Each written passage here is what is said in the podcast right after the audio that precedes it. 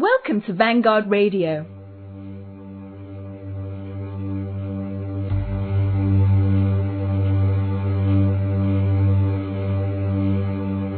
The problem is for the next generation. That's when the hurt's going to come about. Let's kick that gringo in ass. Come on. Let's go. Hispanics, united. Let's have that bitch and beat her. They're taking over, and and you're a racist pig if you resist. Go back to Europe. It's a war. I'm a painter. In the last two years, I started buying guns. You don't make anything better by adding 30 million Mexicans to it, do you? I'm not going to sit by on my couch and get fat while my country disappears. Ladies and gentlemen, are you ready to hear from the founder of the Minuteman Project?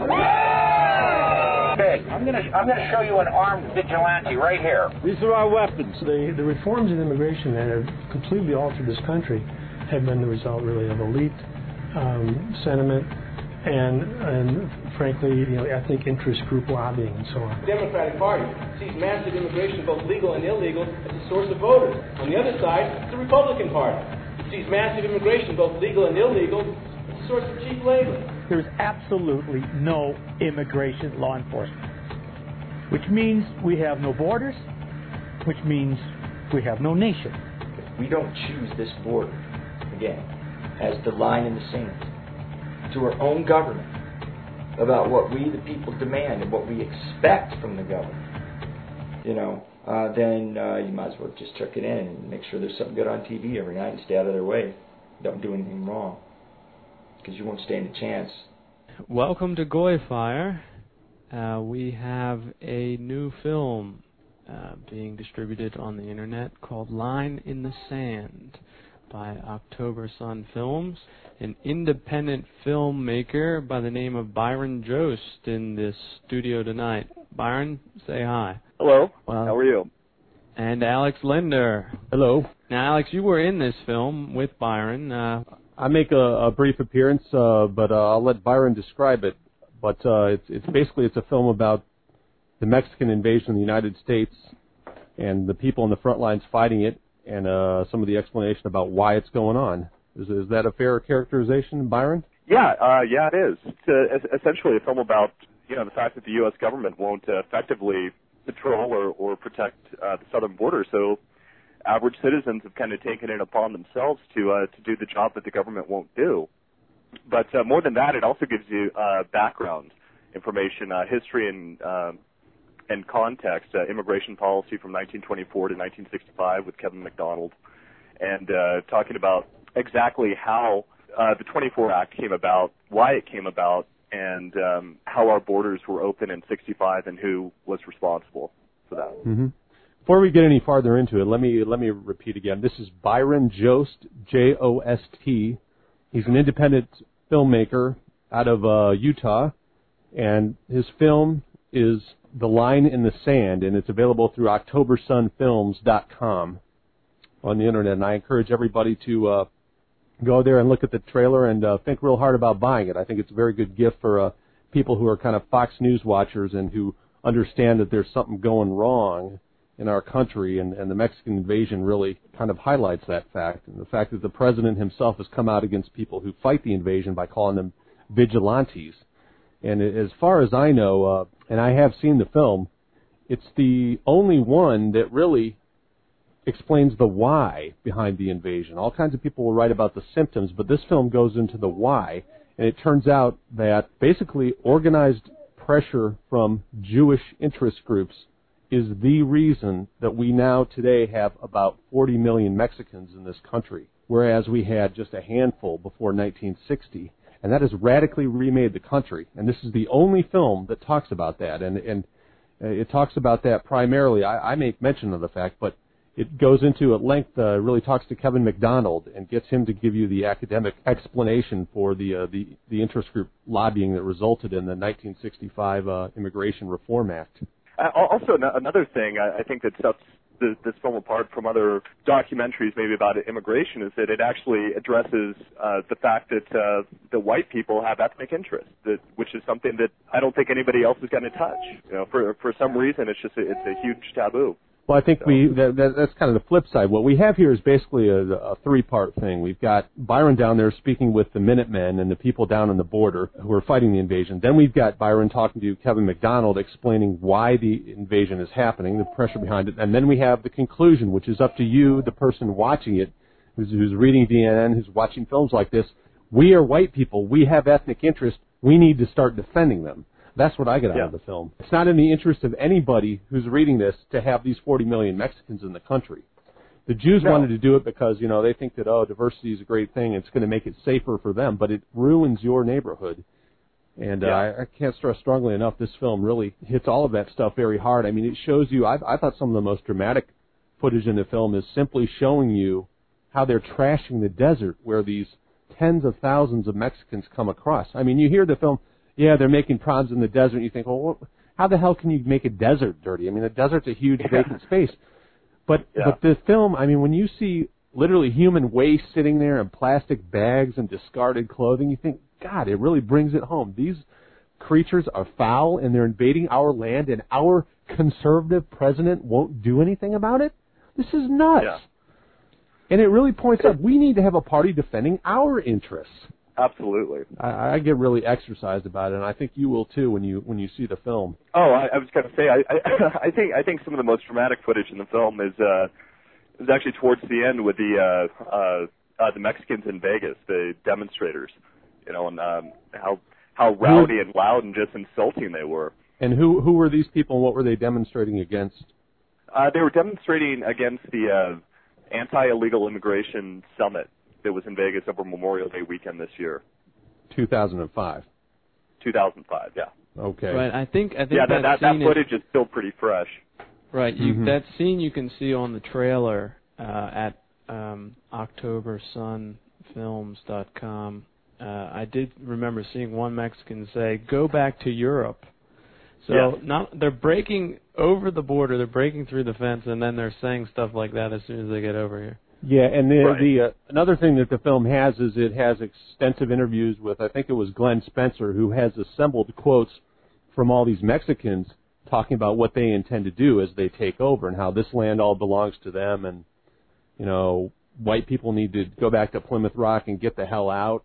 And it it it puts the lie to the Bush administration's claim that these are normal conservative, you know, religious family people who just want to come Yeah. here and make a better living for themselves. No, this is coming right out of your white hide. These people destroy neighborhoods. You ask anybody who's lived around Mexicans. I, I think it's really effective. I mean, because when when Glenn Spencer is uh, going through those quotes, I mean, you hear the audio; it's coming straight out of their mouths. You know? Yeah, we don't we don't have to make the case. They make the case that we're Right. that we're just bringing it up in the way that the conservative columnists won't do. yeah. and pointing out these people have a real racial vindictive vendetta against white Americans. They don't like us. They like our money. They like our free hospital care. They like our free tuition that all these governors. They like our free driver's licenses. This is just insanity. This is how nations die. And we're Yeah. seeing America die right in front of us, and there's one cause of that, and that is the Jews who control our immigration policy, even as they control our foreign policy. You know, why are our troops in Iraq when we have this huge kind of problem on the border? That's a question that no Bushy can a- can answer. Now, Byron, uh, I I haven't seen the film yet, but uh, when when did you start filming, and why? What got you started, uh, and how long did it take?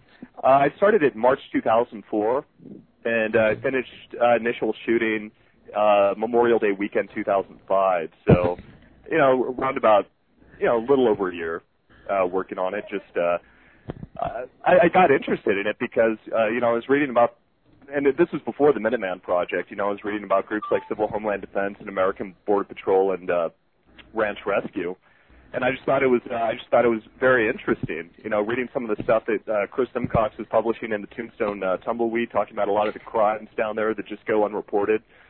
Um, for example, I mean, in the film, he talks about you know a guy who who had his uh, travel trailer torched and his house shot up by drug runners. So I, I thought I, I just thought that was interesting, and and it wasn't being reported by the mainstream media. So I figured, well, you know, I'll go down and cover the stuff myself. Are you directly affected by Mexicans in your area where you're at now, or was this more of an academic exercise? well, I, I was immediately affected because I, you know, I'm I'm from Southern California. I lived in LA for years. I, I essentially got pushed out. I mean, LA has just become one one huge sprawling slum, you know, be, Right. you know, because of this, and you know, so so I'm out in the hinterlands, you know, the high desert in southern Utah. Yeah, you you witnessed the demise of LA, and you wanted to know what what was happening, what was going on behind the scenes. Uh, you had a group of Minutemen uh, there trying to do something about it, and I guess yeah, that that was enough. Yeah, uh, I wanted to go out and, and check out the border for myself and see see exactly what was going down there, what it what it's like, and it's uh, you know it's it's amazing. There, there there's really nothing down there. I mean the uh, the opening of the film starts off with a couple of ranch rescue guys, and one of them's talking about there's no no no fence or gate. There, there's not anything down there. It's it's just it's just maybe like a five foot high uh, rusty barbed wire fence. Uh, a- a lot of it trampled and cut away. I mean, it's there's nothing down there. Yeah, it's just sand. That's the whole thing, a line in the sand. Not Yeah. defended by any kind of security fence or soldiers with uh, automatic weapons who could shoot No. invaders. And the, the- yeah, Yeah. this does really capture that. Ut- Utterly amazing how unprotected that border is. And Mexico's a people factory. When I was in school, there was like 90 million Mexicans, and now there's 100 million. They can Yeah. turn out these these sub-rate off-brand humanoids forever. And if we take them, they're going to keep flushing them. Well, you know, an interesting uh, thing that that the film addresses is actually uh, Tom Tancredo, who says it that that Mexico is a country that actually desires to export its population. You know, what it, Exactly. it, it, that's amazing.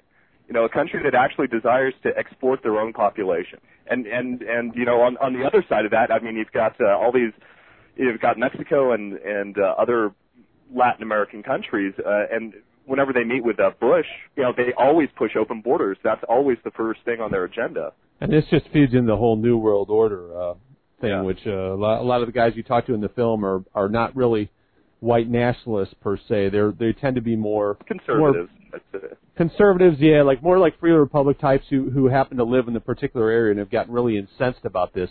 But they've kind of come to an awakening about Bush and seeing that Bush is on the side of the New World Order crowd. He's an integral part of it. Yeah. He and his family and his type.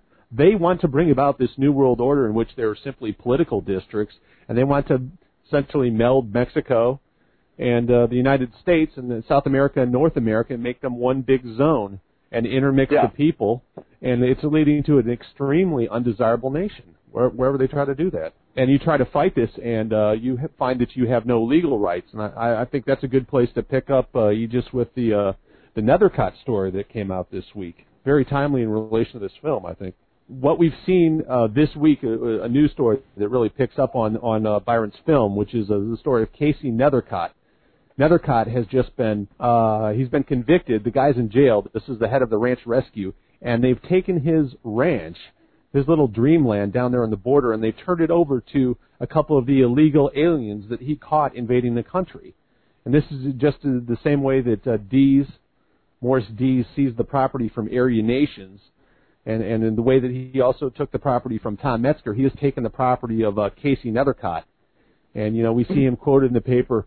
Certainly, it's poetic justice that these undocumented workers, is that's what he calls Mexican invaders, own this land," said Morris Dees, co-founder of uh, Southern Poverty Law Center and chief trial counsel in this case.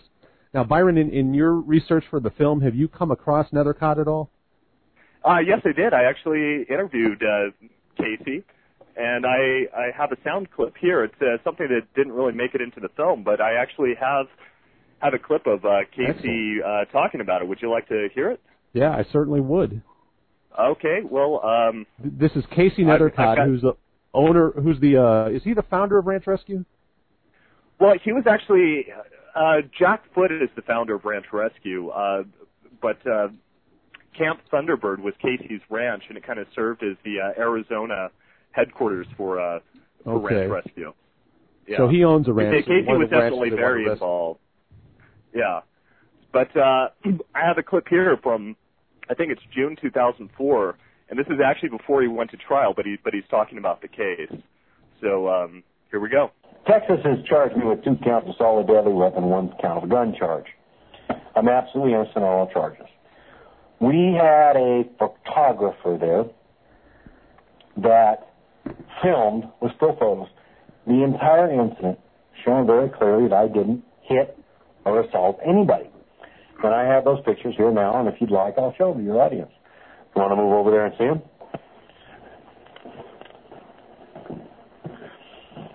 All right. You can see from the first picture, this is the encounter when we were first there. You can see a couple of members of ranch rescue around them. You can see obviously they're uninjured. The man's uninjured. The woman is uninjured. They're uh, they're fine. Uh, they said that they were assaulted and beaten with handguns and attacked by Rottweilers, and as you can see, the man's clothes aren't ripped. It's a lie. Well, in the end, here they are in a van with one of the members of the Ranch Rescue, completely uninjured, half asleep because they were exhausted. Nobody touched these people. Nobody hurt these people. They are simply doing this for the money. They got to sue because somebody from their government said, hey, sue and we'll get money. And that's exactly what they're doing. It's wrong what they're doing. It's criminal what they're doing, and it needs to be stopped. And that's about it. Well, that sums up that sums things up pretty pretty well. Uh, I mean, this is absolutely outrageous. Wouldn't you Yeah. agree? Yeah. I mean, this, I agree, this is, absolutely. And, and does anybody disagree that this could not take place without a tacit message from the administration that hey, we're mixing these countries, and you who don't like it, we're going to screw you, and we're going to take Well, you know, it's funny, what- and over if you fight it.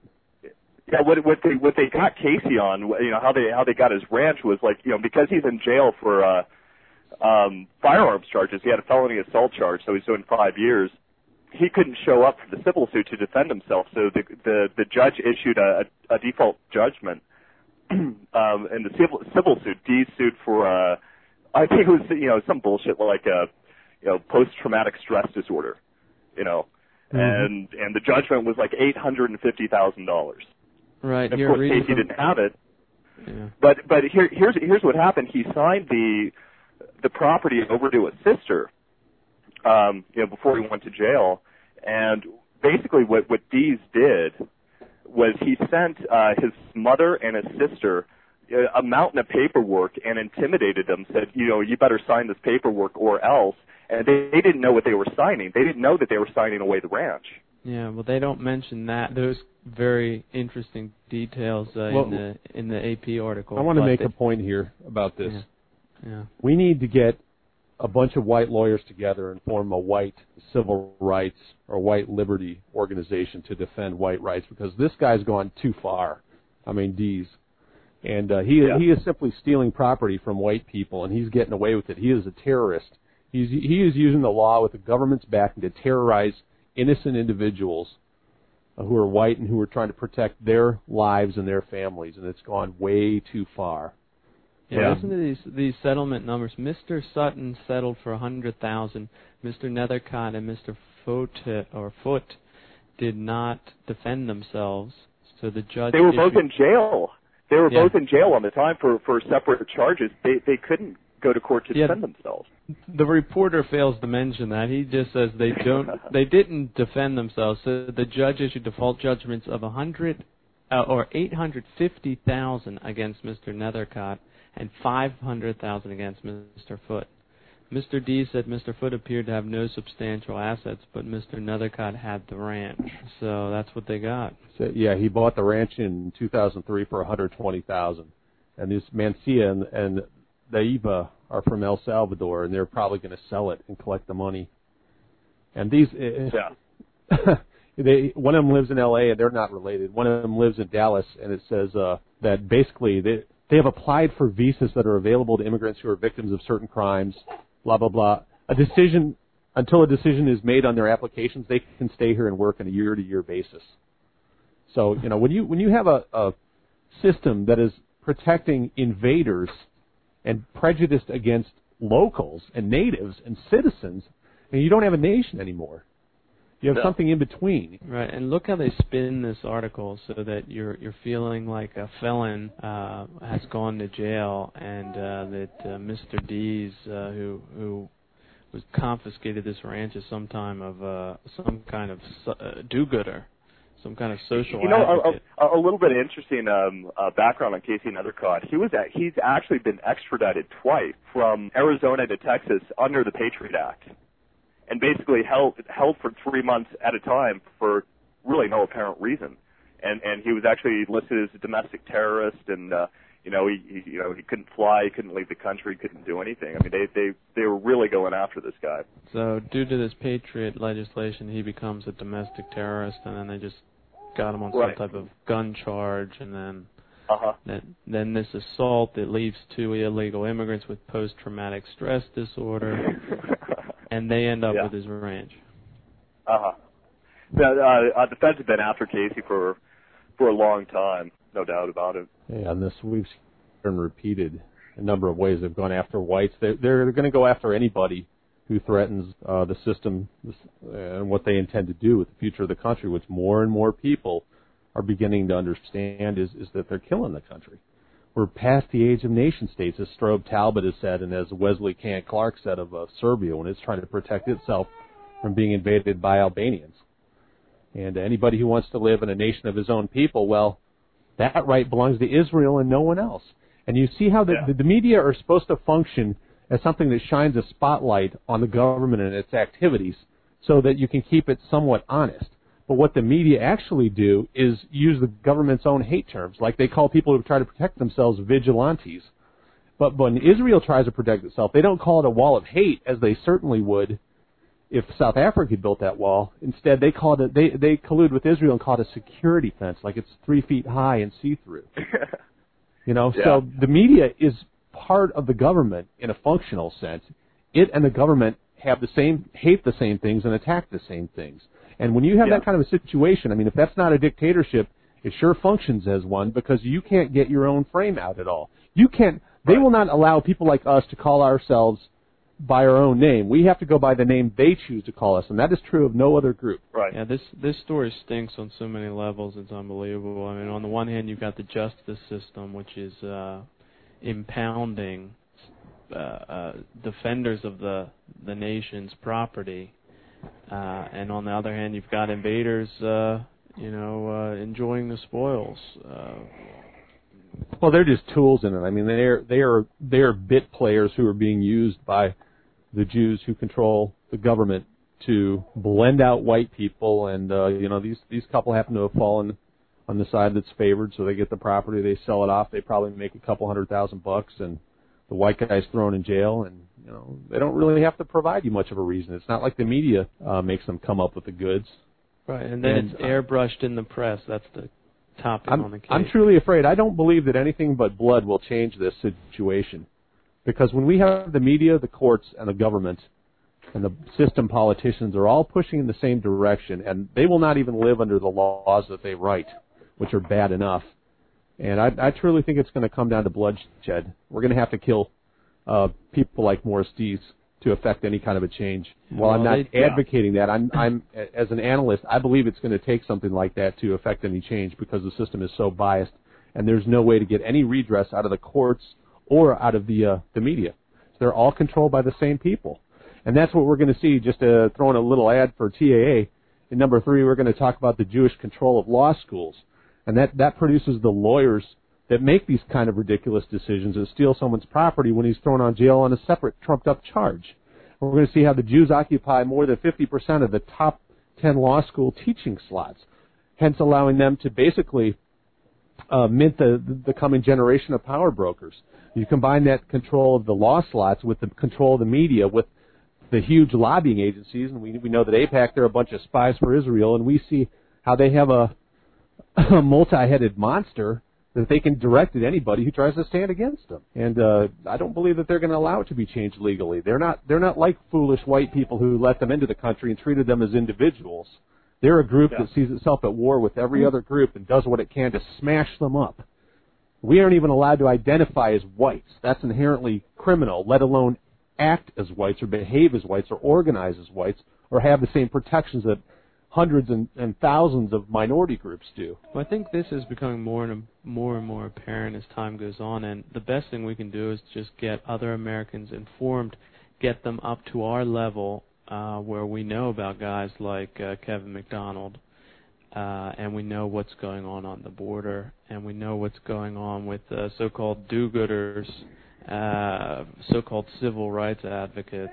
If we can get that to the American people, that type of information, they will respond uh, in the same way we're responding now. Well, I think that's that's tr- certainly true to some extent. I mean, the the thing is, the American people have always been against uh, open borders with Mexico. There's never been a single poll in which they've supported that policy, which is in fact what's what's going on. You, if you want to get in here, you can't get in here. So the Yeah. American people don't. It's just like, yeah, no, nobody nobody wants it, so why do we have it? Nobody wants, yeah, nobody wants it. Why do we have? it? We're supposed to be a democracy where the will of the people prevails, yet it never really does. It's the No. Jews It- operating in the name of the people. It's never been put to a referendum. You know, it's never been put to a popular vote. Um, and you know, uh, the vast majority of Americans are are against. Uh, you know, the out of control legal immigration we have too. I mean, illegal immigration is really uh, kind of only half the problem, but legal immigration is a is is a, is a huge problem too. I think we have about a million legal immigrants per year, plus uh, hundreds of thousands that come in on uh, work visas. Sure. Yeah, well, what we've seen you when, try when to combine that with the illegals, I mean, you're probably talking about like two million people every year, which is maybe a city roughly the size of San Diego coming in every single year. and when we see the American people use their vote to knock down benefits for these people, uh, then then the the Jew-produced courts simply knock down their vote, further Oh, yeah, making well, democracy uh, a joke, as we saw with 187 and another proposition. Yeah, I, I remember that. I remember Prop 187. Yeah, as, as soon as it was passed, it, it got tied up in the courts, and, and the same thing has happened with this proposition. I think it's Proposition 250, if I'm not mistaken, in Arizona, which is uh, pretty much a carbon copy of 187. And as soon as that passed, uh, MALDEF, the Mexican American Legal Defense and Education Fund, immediately uh, took it to the courts, and it's tied up in the courts right now down in Arizona. So we'll see if uh, well, and, and it's funny because uh, Gray Davis actually killed 187 before it could uh, before it could get to the Supreme Court, before the Supreme Court could even rule on it. So Yeah, we'll see. Americans are p- not putting two and two together because they're not getting the information that we have. And uh, if we can get this information to them, uh, they're going to start. It's it's in mass. Uh, you know, the mass press has its opinion. It's uh, it has its spinning. It has its airbrushing. Uh, that takes the teeth out of the information that that that uh, is going or the information that is important. Uh, we need films like Line in the Sand um, that help put two and two together. And Americans, they're not stupid, but they're just getting airbrushed into the wrong conclusions. Uh, they they're getting they're getting manipulated, and they don't know it, and that's the problem. yeah. Yeah, they're, all the official and quasi-official sources are feeding them lies, but their instincts are right. And unfortunately, the elite of the country is at war with the common people of the country, and the elite is processed through a handful of top-level schools, and they're trained to think the same way. And anybody who doesn't think the same way is weeded out. And now, the main thing is go back to the people who founded the country. The government exists only to secure the interests of the people. And if it's injurious to those interests, let alone diametrically opposed to them, as it is in this case, the government is illegitimate. And we have the right to remove it by any means necessary. We are, that's the situation we're in. This is a revolution. I mean, we've taken in 40 million people from the third world over the last 40 years. And there's absolutely no sign that it's going to stop. And it is radically remaking America in an extremely undesirable way for ordinary white people who founded this country. So you are white. The Jews are your main enemy. They are the ones making this happen. The film Line in the Sand is the first one, and as far as I know, the only one that, that makes the connection to Jews and what Jews perceive as their interest in murdering the United States. And they're a long way to it, and you should be extremely mad about it.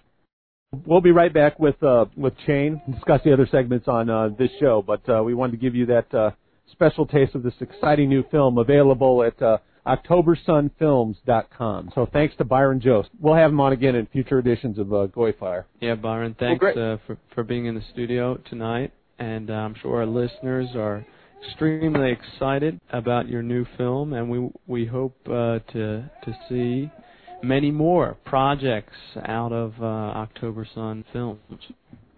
Well, thank you. Th- thanks for having me on. The Aryan Alternative news and views for whites you won't find anywhere else. The Aryan Alternative is a print publication of uncensored news for whites.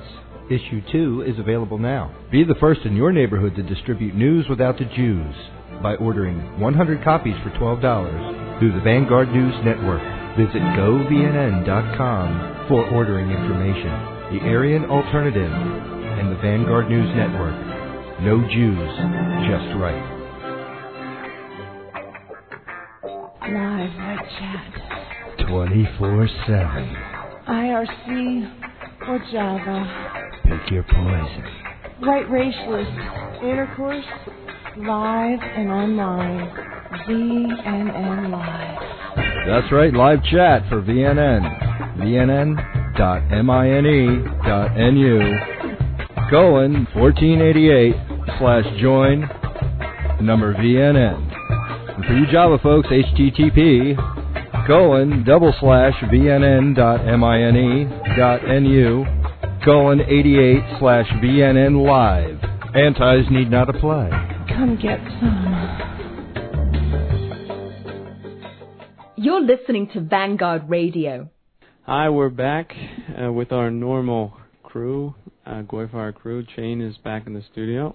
Sheehan has been in the news recently. Uh, in recent weeks, prominent conservatives have charged Sheehan with committing nearly every variety of political sin, from lying, fakery, and publicity seeking to communism and anti Semitism. A few have gone so far as to accuse her of dishonoring the memory of her son, Casey, an army specialist killed last year in an attack by Iraqi insurgents. As Sheehan's presence outside George Bush's Texas home continued to draw attention that embarrassed him, the assaults on her intensified and took on a heightened ideological tone. Ann Coulter and Rush Limbaugh sought to discredit her by citing connections with liberal and leftist organizations that have supported her protest. Typically unable to suppress her McCarthyite tick, Cal- Coulter accused Sheehan of engaging in Stalinist agitprop, while Limbaugh humiliated himself by comparing her staged protest to the forged documents given to CBS News by Bill Burkett. So uh, yes, Sheehan is coming has come out against the war in Iraq, against the neocons, and against Israel, and um, she's getting slammed for it. Alex, have you been following this story at all? Yeah, I've been following this story, and I want to say how pitiful the right has become, as it has been taken over by these neocons who are nothing but commie Jews in different clothing. They've become like them in their own pitiful, attenuated, anti-Aryan way. I mean, I listened to Rush Limbaugh talk about this as I drove up to Davenport to distribute the last of the Aryan Alternative number two. And uh, let me say parenthetically, we've got number three on the way within a couple of weeks. All you heard from Limbaugh and from the clowns who call him uh, was uh, smears. You know, smears. Uh, they question motives. They, they they will do anything but deal with what the woman said. And and I think the right way to look at Sheehan is she puts a plain face on plain facts. And she said, My son did not join up in the army to defend Israel, but to protect the United States. And having just an average, non political person say that, and for all their claims, that's exactly what she is. She's just someone's mother.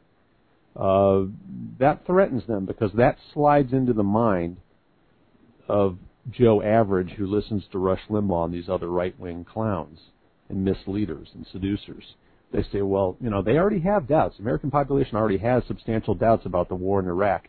You've already got more than 50% who now think Bush is not doing a good job handling it, and they're getting nervous. And when the herd gets nervous, if you've ever seen a bunch of cows, I mean, it, it only takes a couple of noises and a little bit of movement. Boy, they all take off running exactly the opposite of the way they were running a minute ago. And the Jews know that, and that's why the hatred of this woman is coming out so strong. They're a little bit scared.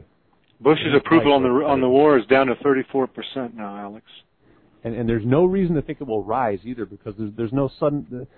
We made the opposition better by our attack on them. We've given them a real reason. I mean, you think how much you would hate people who did what the U.S. has done to uh, Iraq. If you lived over there, you'd be darn mad.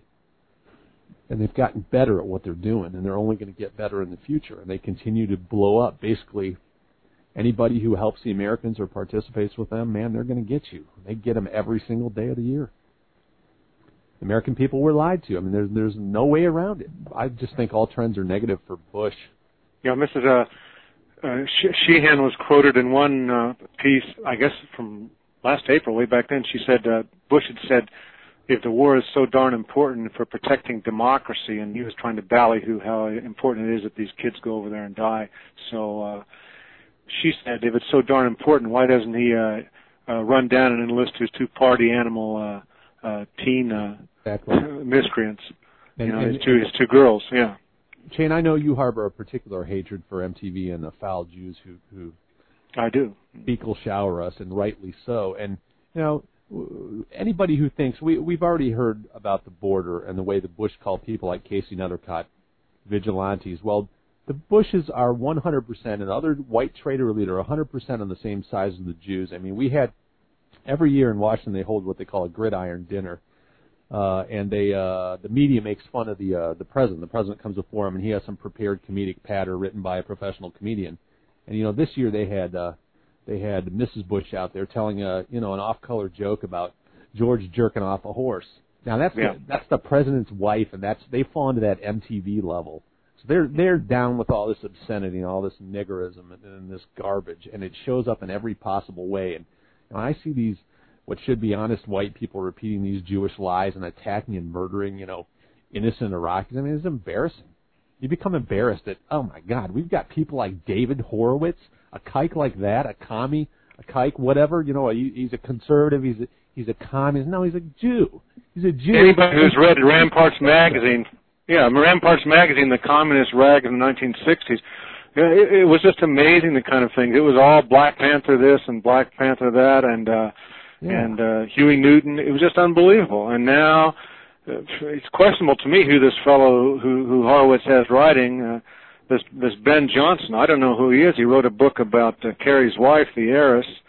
And uh, here, this is a famous author. You can't find a picture of him on the internet now. I don't know if he's with this you, uh, immigration. Craig, you, group. you bring up his name in relation to this story because well, part of it is he, he he just wrote a piece the other day, didn't he? He did, and he linked uh, to VNN, strangely enough, uh, as well as to uh, NSM, and they they mention. Uh, so you're thinking, why are these neocons way off? Why, why are they suddenly beginning to take great notice of uh, the the uh, racialists in this country who want an autonomous country for white people? And uh, it, it's really quite interesting that this has begun to happen. Horowitz yeah, suggested that her criticism of the Bush administration and the rationale for the war will encourage the Iraqi insurgency, that she is serving that insidious, treasonous yeah. fifth column who don't want America to win the war on terror. Look, they're calling these Iraqis insurgents in their own country. Just as if it ever comes to the point in this country where we openly fight them with 50 calibers or whatever, if it were ever to come to that, oh, well, we'd be insurgents in our own country, which uh, our ancestors founded uh, 300 years ago or more. But uh, Sheehan also, uh, Aegis, when, when they constantly run this woman down and uh, try to detract from her, it's almost a sign of how bad it is. You know, they've they've they've let people in these muds, uh, especially uh, uh, niggers into the military, who are, are not high school graduates. They have fake high school degrees, or else they waive the whole thing. And then on top of that, a lot of them are felons, and so they've really they, they can't meet their recruitments now, and they're in dire straits. And with an, a, a coming economic collapse, uh, or, or at least uh, severe repercussions with a three dollar a gallon gas, it's going to rever- reverberate throughout the economy. So they've got big, big, big problems and all they can uh, figure to denounce is this uh, a woman who happens to be uh, I don't know what is she a mile from Bush's place. Yeah, she's yeah. down there in Crawford, Texas. I'm not real familiar with that area, but yeah, they put her in a drainage a drainage ditch. Yeah. Well, she she's going back. Her mother had a stroke, so I know she left there. I don't know if she intends to return, but she's a. I think the basic thing is she's an ordinary person who yeah. made the obvious points. And we we've the white nationalists have been the only ones making those obvious points so far. And the response of the Horowitzim and and the Jews and the neocons to say, look, you're saying the same thing as as as David Duke and the white nationalists. and then they don't even bother to make any arguments. Uh, Jews Jews can't argue because the facts aren't on their side. So what they do is associate you with people that they've spent decades making into figures of hate. Thereby, you you get the same you get the benefit of all this hate buildup that they've spewed on these other ones, and they never have to deal with the arguments. But well, there's a lot of speculation that she's either read VNN Forum or something very similar to it. Uh, in other words, part of part of uh, our movement nationwide that recognizes that the Jews the problem, and uh, on top of that, they're denouncing her, uh, uh, particularly at this time when we're on the verge of, uh, they, they seem to think invading Iraq. I think a lot of Americans think if we go into these oil countries, there's always the hidden promise that perhaps we'll get oil. Well, And- Iran, Iran, you meant. Yeah. yeah. Well, we've been in Saudi. We had bases, you know, air bases that flew straight into Iraq originally. They, they, you know, they built massive strips there and everything, and hid the planes in bunkers ostensibly so they wouldn't be found by Saddam. But I think more that they wouldn't be seen by the Saudis populace. The, the thing is, she, she's put a she's put a scare into them, definitely. And then the Jews, they won't ever address arguments. They'll just impugn motives, and they'll Yeah, call well, you what, an evil bastard. What were the specific statements she made that put a uh, or made it uh, put their the, the hairs on the back of their neck stand up? Uh, did she say this was a war for Israel? Well, th- that seems to be some debate because it, she claims that one of her emails was was hijacked or something that she that she had written apparently to ABC News in which she said, you know, my son joined to defend America, not Israel. That's the biggest thing. But she also went on to talk about the the PNAC Project for a New American Century in the paper and just said this whole war has been based on lies. These people had plans to attack, and the w- weapons of mass destruction was just a big front. And uh, you know, this cost me my son, and I'm outraged. That's the guts of it. Is she just ripped the cover off what they did? And then she rightly said, you know, Bush is a liar. The people behind him are a liar. They had this in, in plans all the way. It has nothing to do with American interests. It's purely for oil in Israel. She repeated everything that only white nationalists have said since the start. Now she seems to have sort of backed off on the Israel part, but whether that's because she's now surrounded by leftist handlers sent over by Soros or Ben and Jerry or whoever, I don't know. But I, b- I believe she did say that about Israel, even if she's now trying to recant on it. I'd like to have you uh, give her an interview there in the desert. Yeah, she. Uh, if we could get her number, we'd ring her up. I'm sure she's. Well, uh, she she's not on. there right now. That's the thing. If she was down there, pretty much anyone can drive up and see what's actually going on. And there have been a few sites who have done some of that and have reported a little on it. But it would be. Yeah, in, in terms of the reporting on it after she made uh, critical comments about Zionism, you know, it turns out now her mother's passed away. Uh, ostensibly, all this stress from this, and you know, terrible uh, media thing that's befallen the family. And her husband's divorced her, filed for divorce, and I think one of her sons said, "Come home, mom."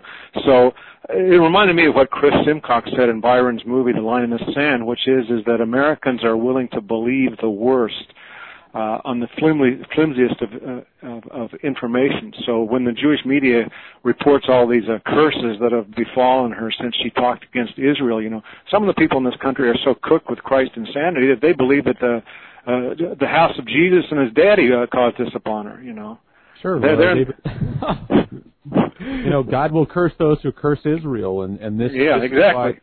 Jew, Jews like Drudge and and Jew appeasers like Ann Coulter and Rush Limbaugh and Sean Hannity, you know, to oh these people are against Israel. Oh, Israel's not our friend. They're friend. doing the Lord's work.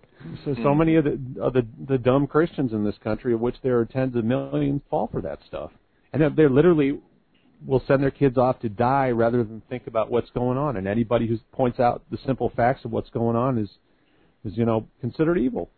yeah, might die, but they might save us uh, eighty thousand dollars in college fees. So it's a, a chance worth taking.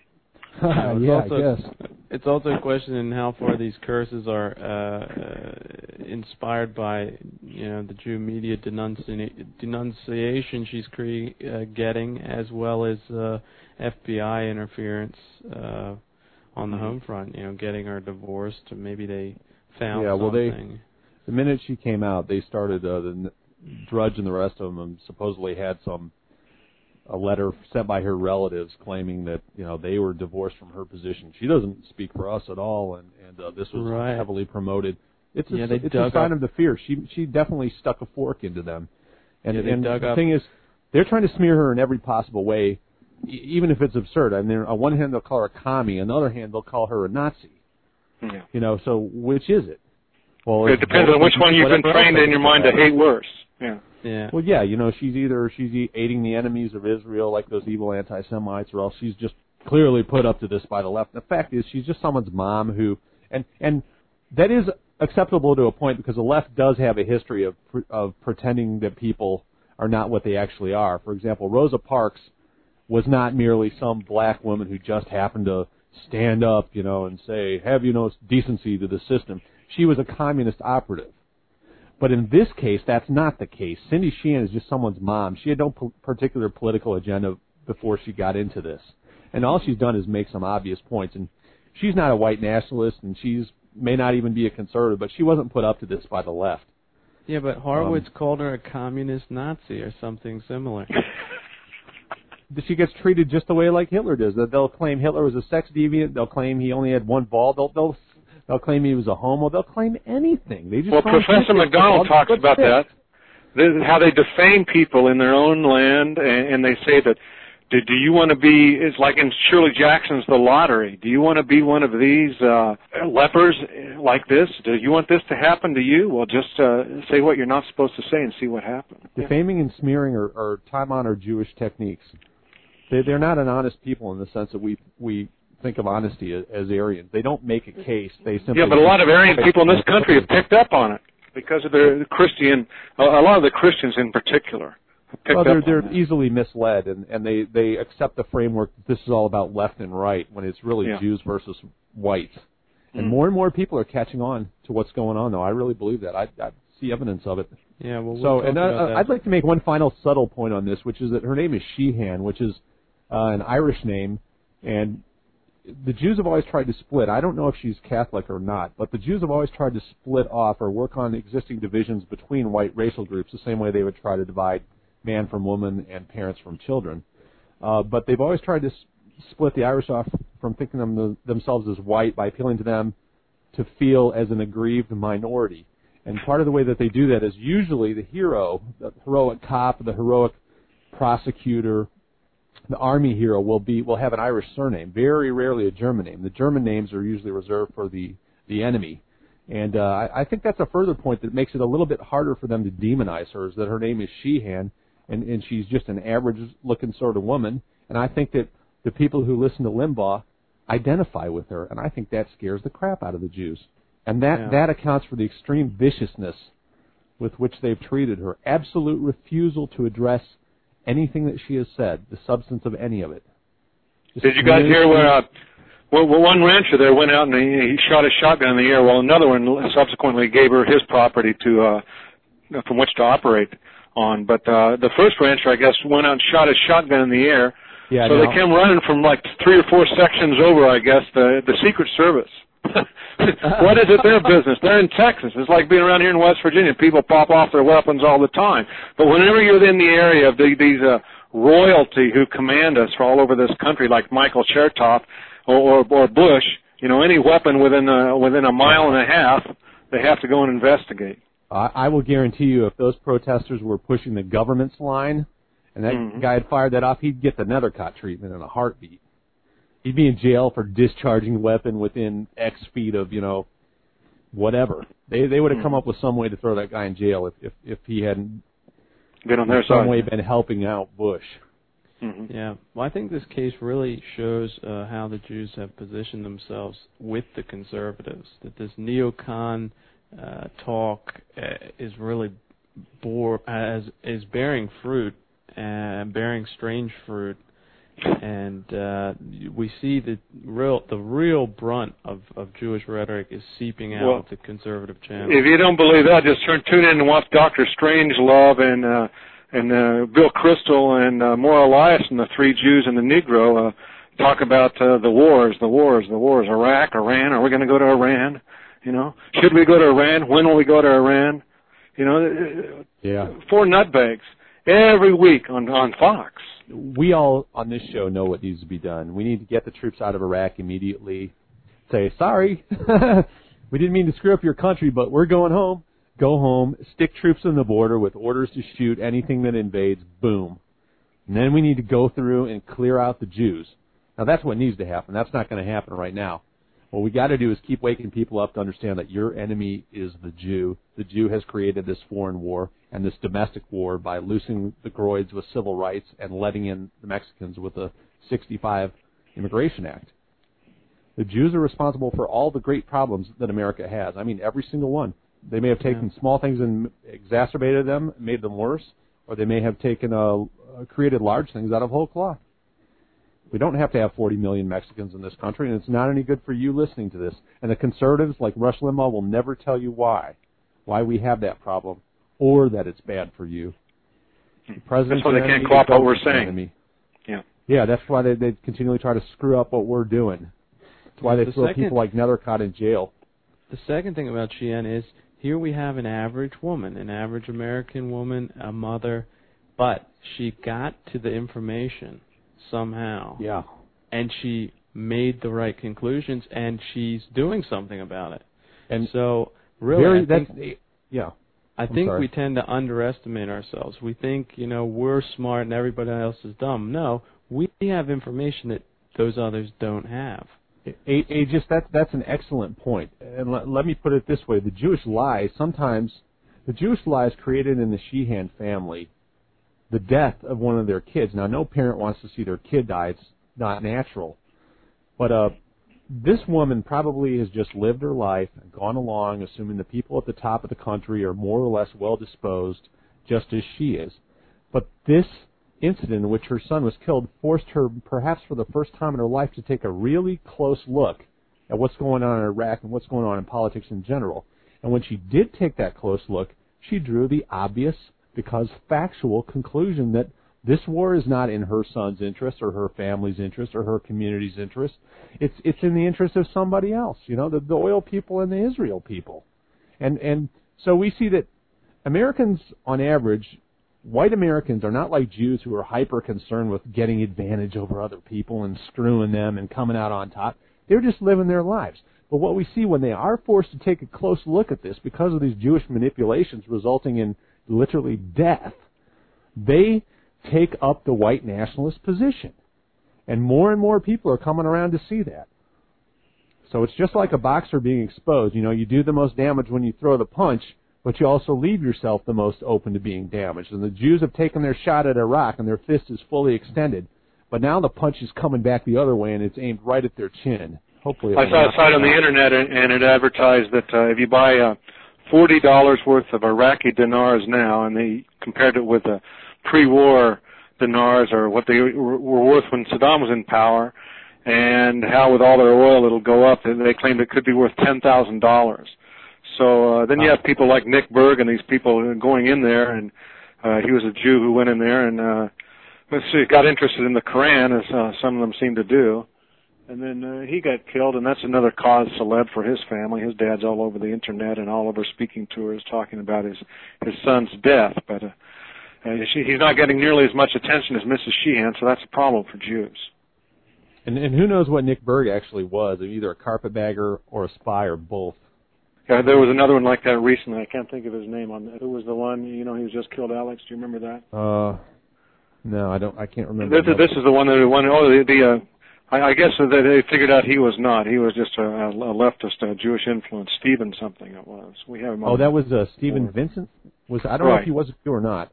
Well, I think it was proven he wasn't in that particular case, but he was just a, a normal leftist radical. Uh, uh, these, these Jews, I mean, the, the people like Stephen Schwartz uh, or writes for Front Page. I mean, they run. The Jews have so many. It's like the ordinary Jew uses about 15 names over the course of his life. I mean, the idea of being one solid, consistent thing is utterly Aryan. To the Jew, it's utterly you are whatever you need to be at the moment, whether your emotion or the face you put on for the public or the mm-hmm. name you adopt. They just well, aren't like us. They don't belong. Niggers and sticks do the same thing. They have they, they like to have aliases, you know. And whenever there's stories about them, like so and so the gangster, and you know their middle names or their Puff Daddy, their, Puff Puff Daddy yeah. to P Diddy to now he wants to be Diddy. Yeah. Combs, Ray Combs, yeah. or yeah. The the the what, what was the one Prince said? The Prince was was funny enough because that's what the slaves used to call themselves. I was a prince in Africa, but then he changed it to what the the artist formerly known as Prince. Just goes on and on, and those are the celebrities. Yeah, he went to the symbol, and then he, and then I think he went back to Prince eventually. Yeah. But, But uh, yeah, it, it's the same with Spix. They all have aliases. You know, and they pick them up, and they've got uh, border police or whomever couldn't determine who he was. First he was this guy, then he was that guy, then he raped somebody, and they let him go because he said he was uh, Jose. You know, and then later his Yeah. fingerprints proved he was a, a mass murderer. Well, Yeah. you know, what does it take for whites to get sick of it? Say, you know what? Fuck you. Get out of our country. Yeah, and we're we're denied by the media. They, we they won't even call us white. We're just haters. We're haters. We're haters. Yeah. Yeah. They call some of these beaners committing these millions of crimes, or these niggers committing these crimes, or these Jews starting these foreign wars, or letting in the Mexicans. Why don't they call them the haters? Uh, For the Jews told them that, I'm that they're the oppressed. They're the oppressed. Well, that's They're, they're the oppressed. But we do have a Human Rights Act in Canada, uh, and and a Human Rights Commission in Canada, and they're making sure that you know the the bad people in Canada get put in jail. Um, one of them is a poster at VNN Forum, Thomas Winnicki. Mm-hmm. The commission has accused Winnicki of breaking the Canadian Human Rights Act by l- likely exposing Jews, blacks, and other non-whites to hatred and contempt through his internet messages. For four hours yesterday, those messages, read aloud, filled the quiet air of a staid meeting room with profanity, racial slurs, and calls calls for the white race to get rid of non-whites and non-Christians. Warman testified for the commission. Reading the internet messages, he says, were written by Winnicki and posted mainly on a website called Vanguard News Network. That's So- VNN forum where that was posted. Well, this is a phase one version of what the Jews want the whole world to be like, where where thoughts are crimes and free expression is a crime, and, and unless, of course, they're denouncing whites as a, a toothless haters or something. In that case, that's fine.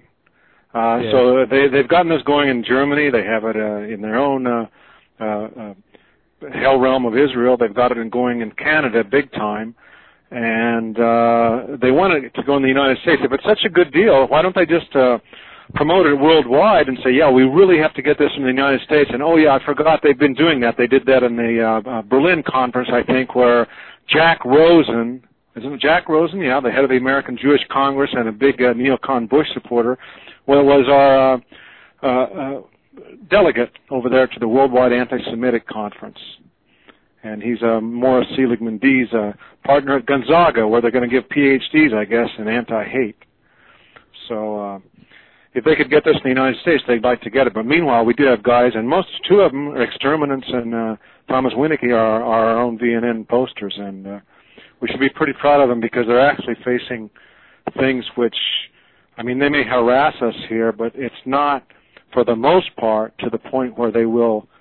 Uh, arrest you, although there are extreme exceptions, you know, like with Duke and, and Hale. But Right uh, now, they're at the stage where they write up what we do as though it were somehow legal. Like, you know, we Sure, throw out, or- or some, we throw out yeah. some of our papers, and they say, yeah, or they visit like they visited Craig. We throw out papers, and they say, well, the cops are looking in to see if any laws were violated.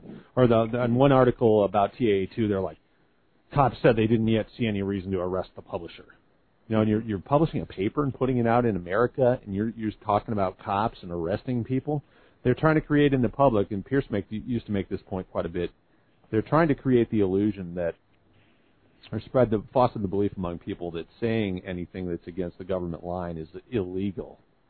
You know that, that there's something And morally wrong, too. Morally wrong. Like That's well, that dangerous. goes yeah, that goes without saying when you look at the labels that they use. You see, these these hate laws in the rest of the English speaking world, apart from America, are never used to go after the Jews who write white trash daily in their paper and use it daily on television. White trash isn't covered. Only, but you're pointing out statistics about blacks committing crimes is covered. You're exposing them to contempt by pointing out that they're 15 times as infected with AIDS or 50 times as violent. You're exposing them to facts. contempt and hatred by telling the truth about them. And in the Zundel, who was tried under the same thing that Winnicki is going to be tried under, they overtly stated truth is no defense. It doesn't matter. All that matters is what they believe your words are going to lead people to think about legally protected groups, i.e., coloreds and Jews. And But Murray Rothstein can promote all his uh, uh, nigger nigger Congo bo- boon uh, hate lyrics on MTV, and, and if the kids don't like it, they're dysfunctional children. If they don't go for it, you know, they're, they're really outsiders. Maybe they should need psychiatric help. They, they they should get help because that they really don't seem to see how wonderful the whole uh, black baboon music movement is. If they encourage your daughter to mix with blacks, which is statistically extremely likely to result in great problems for her, they aren't called haters. They aren't hauled before a human rights tribunal. They're treated like heroes who are helping add diversity to our world. And diversity is our greatest strength. So there's a complete double standard, and it emerges from one group. The only group that has control over all the memes and all the media to spread those memes, and that is Jewry, organized Jews. The Jew is your enemy, white man listening to this show. You are white, he's a Jew, he is your worst enemy. He is murdering your neighborhood. Hey, just what's the name of the Jew that's the head of that uh, wrongly named Human Rights Commission up there in Canada? Uh, well, there's a the war. There's a Mr. Warman who is uh, who's yeah. carrying. He's their Shabbos goy, I think. Warman. Warman's one of the guys who files stuff. He's not head of the commission. I'm not sure who the head is. I know there's there's a cop. Well, he's a Jew. We've done the research on him. We we've looked it up, Yeah. and just to tell our listeners out there, some of them may not know. If you ever want to find out who is Jewish or who isn't, uh, after a while, I think you kind of get the Semitic. You, you know, it's almost like a uh, intuition. But the one way to do it, or three ways, is type in the person's name, then a plus sign, then rabbi, or a plus sign, then synagogue, S Y N A G O G U E, or uh, plus sign Jewish. And then oftentimes um, they'll have said in an interview, a major interview, or whatever, and you can uh, get it. And then you'll begin to wonder why people like this, uh, what was her name, Libby, we've talked about her on Goyfire before, who ran into a disco with her SUV and broke people's hips and legs and everything else, all white people, yeah, I think. That was that was Lizzie Grubman, a, a PR Grubman, woman. yeah. I believe she and, and Lizzie Grubman ran over all these white people in her SUV outside of a nightclub, and then she then she called them white trash. Yeah, because she because they didn't let her in because they challenged her or something. Yeah, she's, She's so pissed off. I'm, yeah. She's a really ugly, fish-mouthed Jewish cunt. And you know what? She mm-hmm. wound up getting a show on I think MTV or VH1 or something. Yeah, with that get a hair. And show once you get you six months, Jews a if I call Jews a bunch of a bunch of kike and sows, I'm not going to get any kind of a TV show on VH1. It's all it's all a Jewish network running all the shit you see on TV. You know, You know, the, the the former editor of the Chicago Sun Tribune, who's a Jew, was just uh, uh, indicted in a flim flam or, or, or a, a fraud for 32 million. And then someone posted after I looked up that story, and they said, no, it was way more than 32 million. It runs into the hundreds. Well, I haven't begun to investigate that yet, but I'll tell you. Uh, his partner in some of this is up there in Canada. His name is Black, and he's married to some famous Jewish uh, columnist up there. And uh, let's see who gets more time, and, and if, if it's VNN's uh, Tomas Winnicki or if it's uh, uh, the multimillionaire Jew up there in Canada who's busy ripping off corporations and the stockholders. Yeah, well, the Mm-hmm. commission is seeking a ten thousand dollar fine and a seventy thousand dollar fine in damages due largely to a later complaint filed by Warman that claims Winnicki had targeted him personally after the first complaint was issued. Um, tribunal chairperson Karen Jensen, notice how they name themselves, inquired uh, Warman on how accessible the forum VNN was to the public. Warman told the hearing anyone could easily access the forum and read it without becoming a member. After Warman was finished, Winnicki was to begin cross-examining him. Instead, he unexpectedly said he wanted to adjourn for a lawyer. I thought I could handle it. I think there is a lot of bias here, Winnicki said. I can't defend myself properly. Yeah, who can under those conditions? Listen, Canada is famous for having some jail cells in which murderers and dope fiends go, and they essentially look like a townhouse where you have a shared uh, uh, apartment with a couple, three or four roommates. If you've ever seen photos of them, but people like Ernst Zundel and, and Winnicki, they throw them into more uh, uh, pedestrian and uh, uh, common cells, so th- th- those we normally associate with prison. The same as they've done here in our country with Matt Hale, keep him uh, uh, totally isolated, won't let him be interviewed, won't let his family visit or anything else.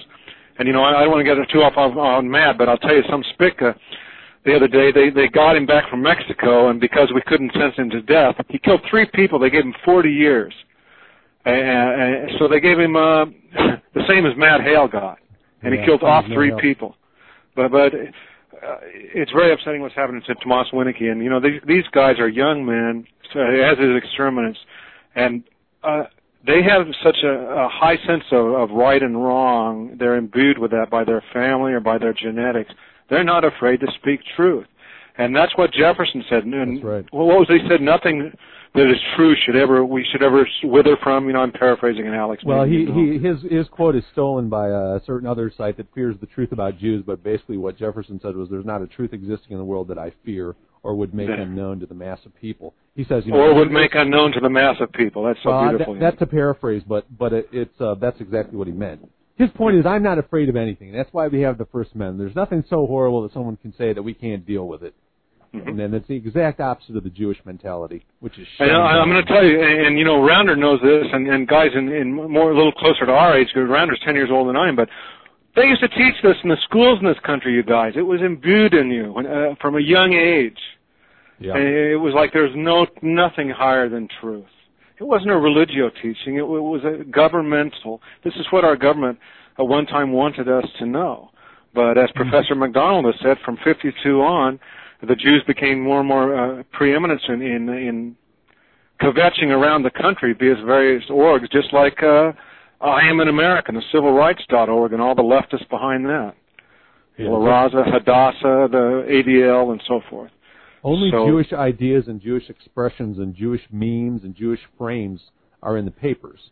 No, no one else is allowed. There's there's debate, but the stuff that's not debated, which is where the real debate is, like nobody ever debates the fact that we can mix all these races. Yet the founder of the country said the races are incompatible. That very same Jefferson. Yet you could never say that in any American paper. And now that we're getting traction, even neocons like Horowitz want to take notice of us and try to, they're, they're saying Yeah. Bolshevik denouncing tactics. Yeah, they try to smear you and destroy you. The Jewish way is not to argue with people; it's to try to destroy them by uh-huh. killing their money support and by killing them literally and physically. And that's that's what the Jews do when they have control. They make anti-Semitism is not simply illegal; it's a capital punishment. They kill you if you speak against them.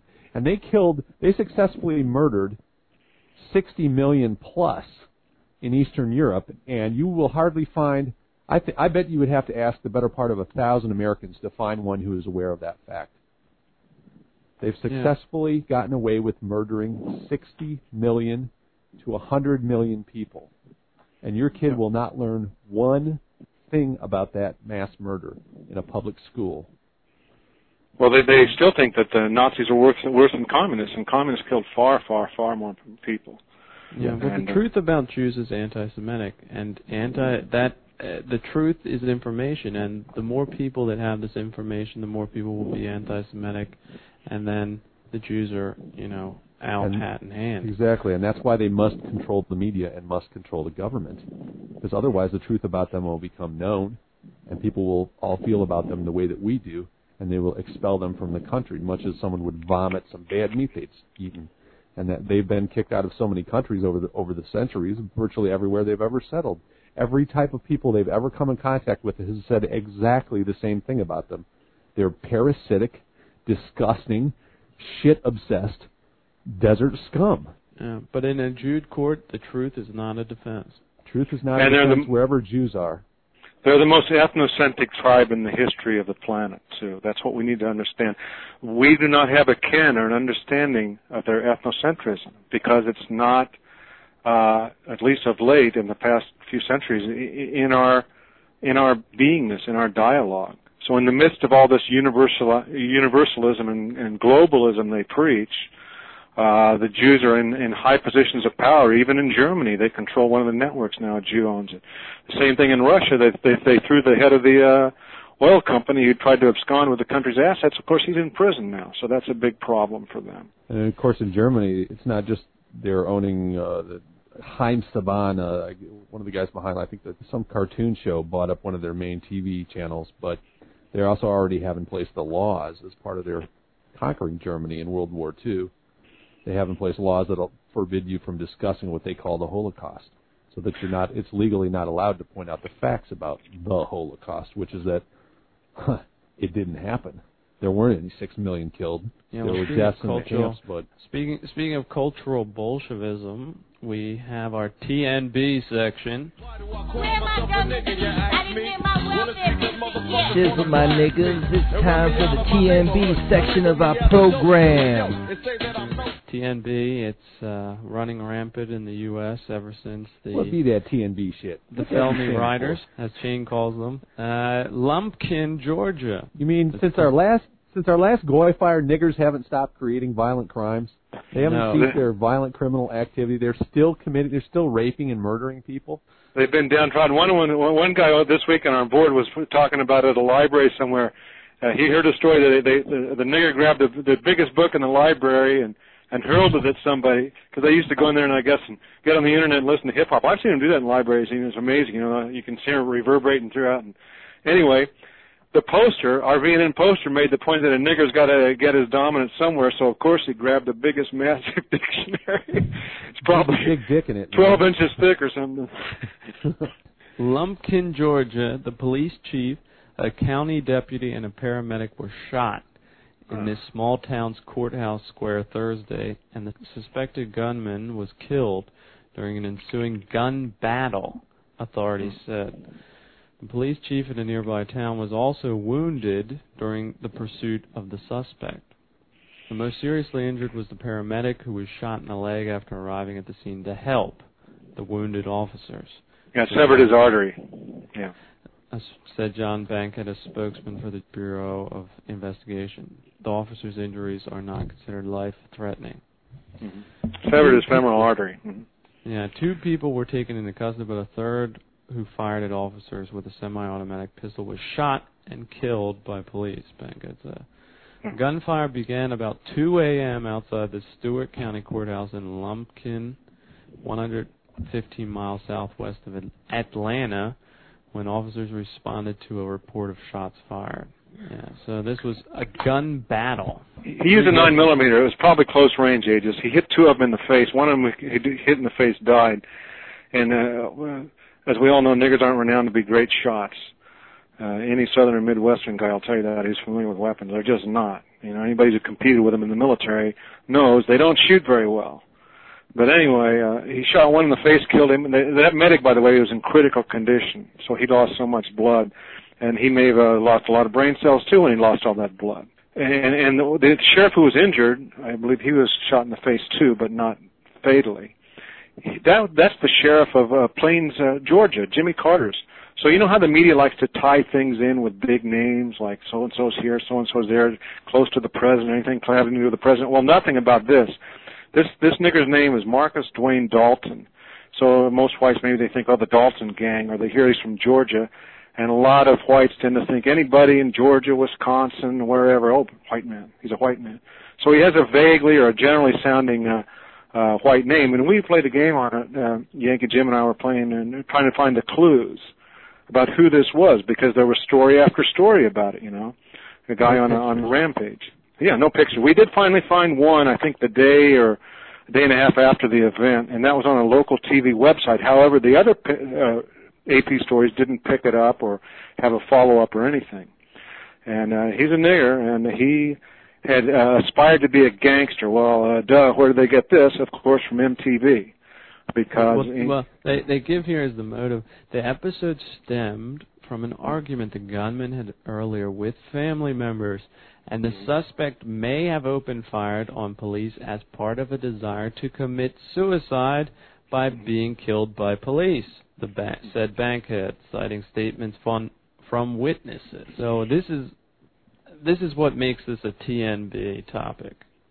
Uh, there are thousands of other episodes similar to this one, but this uh, gives it that very special uh, status of, of being a TNB topic. Yeah, well, even suicide by police, you don't have to uh, try to kill people. And Actually, do kill people and, and severely injure others on the way out. That's not necessary in, in, in that part of it. But uh, we found a story in, in the, on the um, the library in that town. The niggers have been showing up with brass knuckles and everything, and intimidating some little old white lady who came back to the library to volunteer to keep it open. So as I say, and a lot of us have experienced it, the niggers go to the library and listen to uh, uh, nigger hip hop on the, on the internet and they they go in the library and cause mayhem. They don't go there to learn and read, and, and their SAT score bear it out. You know, all over the country they're inferior. They're inferior on average uh, than white people. That's just the fact of the matter. Where's their great culture? Well, it doesn't exist. That's why you can't find it. It doesn't exist. Never has existed. Never will exist. Well, Saeed X might dispute that point with you. Yeah. Okay. Saeed X. Yeah. Uh, Saeed X. A career-ending conviction was handed down today for a Spokane teacher suspected of having sex with one of his students. Basketball Form- Saeed. Yeah. Go ahead. I'm sorry. Former Ferris High School teacher Saeed X pleaded guilty to a trio of sex charges. X was scheduled to stand trial, but at the last second accepted a plea agreement that will spare him a felony conviction. He got six months for raping that little 14-year-old girl. The mother said he was a monster. They just Saeed X, black Muslim right away. Where's Jude Seligman Dees to talk about what a hater, what a hateful religion this is? Which this this religion actively and regularly, as much as creativity denounces whites, uh, as creativity does uh, uh, uh, niggers. So where is all this? Hey, hey, hey! Do we want? Look, if some creator went up there to get a job in that school in Tacoma, wasn't it? You think a creator, uh, they make it known, oh yeah, I'm a creator. Oh yeah, I used to shoot baskets too. He was a basketball star. So all you uh, spineless, gutless whites who turn on your basketball uh, uh, uh, insect run and watch it, this is what this is what you get.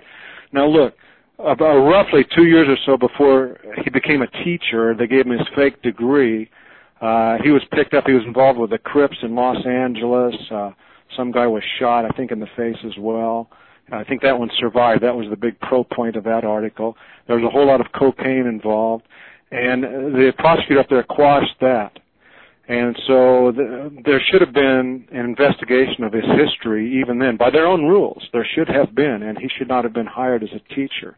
So his career ended. He got six months for raping a little 14-year-old girl. What do you think she is? White? Yeah. What's the But- what's the school he's teaching at supposedly? Spo- Uh, I think it's a high school, isn't it? What's Is the high school? breakdown of it though, racially? Do we know? Haven't looked that up yet. Yeah, this says uh, uh whatever. I, I'm my guess is it is white because it's uh, it's in Spokane, Washington. Uh, there are blacks there, but uh, the pictures I'm seeing are pretty northwestern uh, Pacific looking. Well, what was his real? What's his real name? Here, we, here we're back to the number of two Jason names and everything. I think. Jason Well, U. Steele. Yeah, Jason U. Steele. And all the people who watch him shoot baskets, you know, you, you ever seen how these guys uh, fraternize in the community? Uh, you know, years later, if they do a story about him, I'll say, ex, ex basketball star, former basketball star Saeed X. He must have had a psychological dilemma with the name Jason U. Steele in jail, and then therefore uh-huh. converted to Yeah. Islam X. Yeah. You uh-huh. know, He didn't want to be a Marcus Small. I bet Tomas Winnicki gets more than six months for for. for here, this guy raped a little 14-year-old girl who was his student. His charge is, you know, a, a, a child who he's uh, supposed to be. uh I don't An know. elementary school girl. Yeah, it's absolutely stupid that niggers are even over white people uh, in that kind of capacity.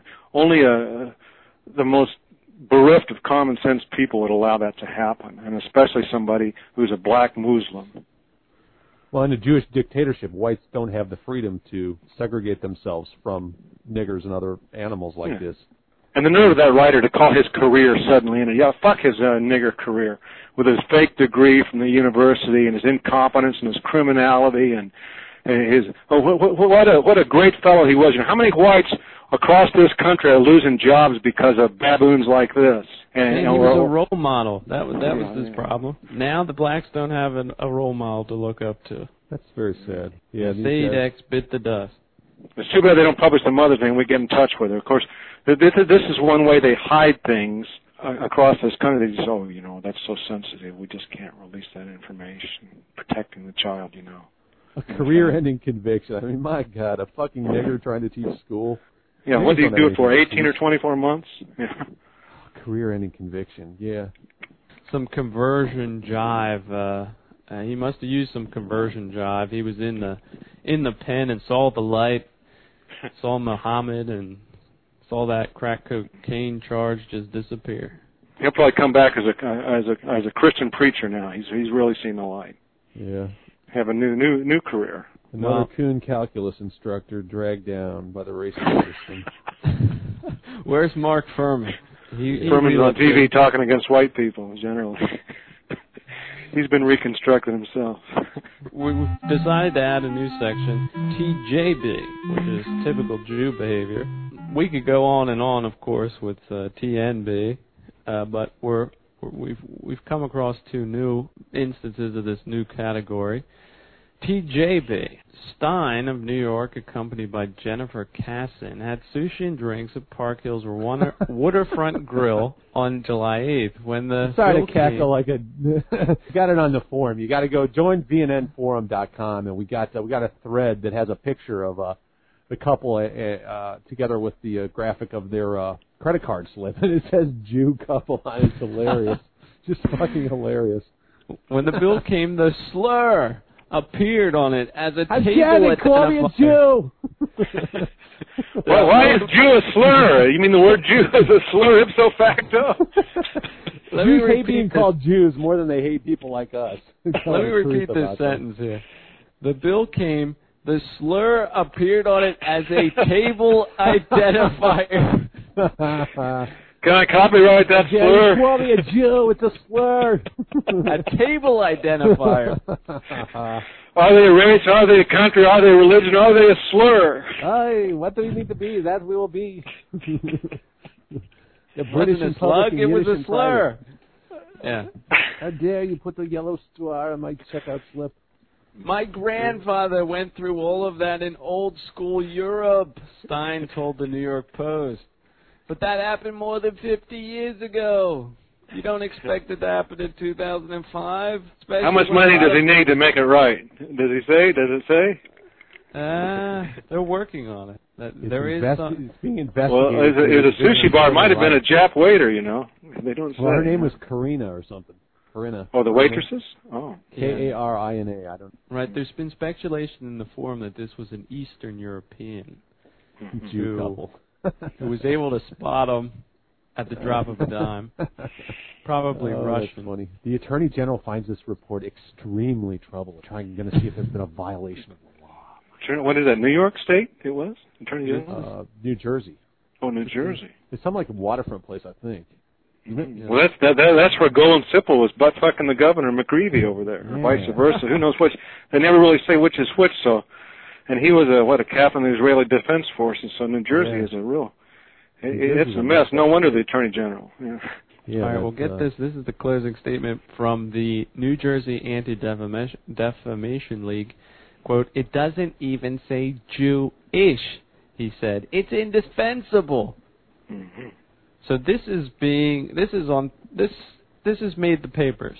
This hey, is- hey, we're getting a notice from our engineer Stan, uh, who uh, that uh, he he called that restaurant and tried to find find out who she was. We could talk to her, but uh, he says they fired her and wouldn't talk about it. So Wow. I guess they're they're obviously Right. clamming up. So Why doesn't Mrs. Chertoff talk about it? Meryl Chertoff, she used to be on the executive board of the Anti-Defamation League in the state of New Jersey. Maybe maybe uh, Mrs. Michael Chertoff could come and lecture us about it, but maybe she just wants to keep that low key because I've never seen it reported in the press. So the the, the sh- upshot of this But- story is hey, but I, I love the- this. Uh, this Etsy Etzion Neuer, the, the New Jersey ADL, says the idea of the restaurant or any establishment is labeling customers by race. Well, see, there's the ADL. Why didn't they push Mrs. Chertoff out there? I want to hear I guess- Mrs. Chertoff. I guess a kike is a race. Kikes are a race. Well, they Yeah, are. well, the upshot of this story is unfortunate that a a, a goyish uh, waitress got shit canned because this Jew um, Hey, we don't even know if she's a goy though. Maybe she's Well, a Karina's Jew a pretty herself. white-sounding, pretty name. Uh, uh, Probably she is, but we don't know for sure. And probably the What if best she's a looking one Jew in the house. herself? well, she's been exiled now. That's the important thing, and besides the lawsuit and the money itself. it's a waitress diaspora. She's been kicked out. Okay, it's well that anti-Kareninism. well that was the first story. We've got the second in our TJB category. It's involving Harry Gross, a survivor in every sense of the word. In every sense of the word, Harry is a survivor, and while his memory isn't that what it used to be, there are some things Harry couldn't forget, even if he wanted to, which is readily apparent when we sit down to talk over lunch. The Germans didn't have enough food for the soldiers, says Harry. We learned how to eat grass, and you can survive on it.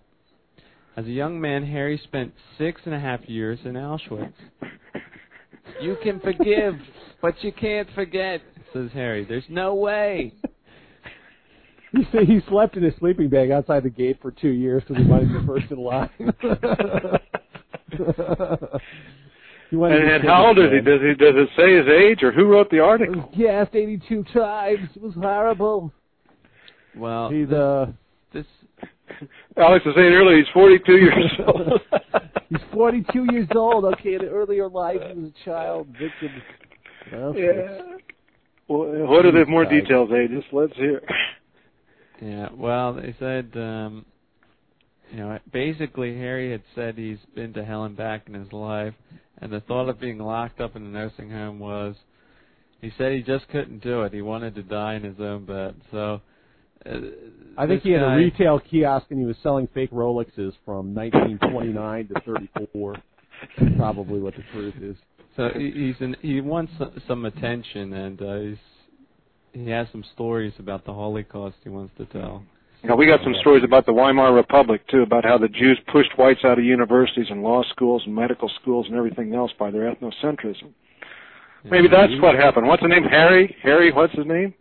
Harry Gross. Um, Harry Gross. Yeah, Harry Gross. Gross Harry. Okay. He's lived to the ripe old age of 86 in a nursing Hmm. home, although he was six and a half years in a death camp.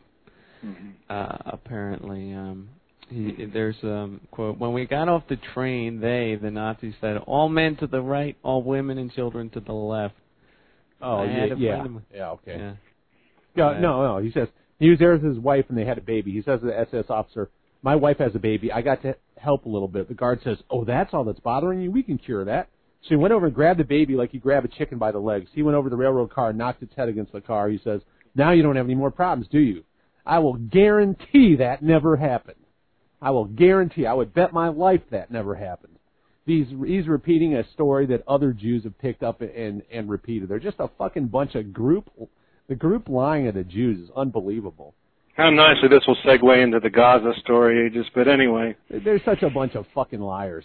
Mm. Yeah. You know, Well, they they repeat is- the same shit and they send these old women around to retell these lies at libraries and you know every uh, every once in a while it comes out that they are liars and it's Well, one of their ancient holidays, it said something like 500,000 of them died. I've forgotten which one it is now. 500,000 died. Maybe it was Purim. And, and yet the, you know, they, they've cataloged how many people were on Earth at the time and how many lived in the Middle East.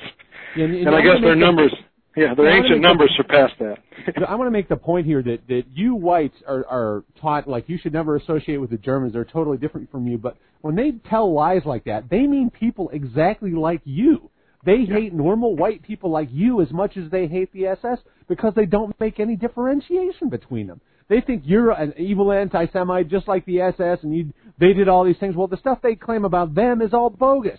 They claim there were four million Jews killed at Auschwitz. The fact is, there were maybe according to the Red Cross, there were like 35,000 people total who died there, and they weren't killed.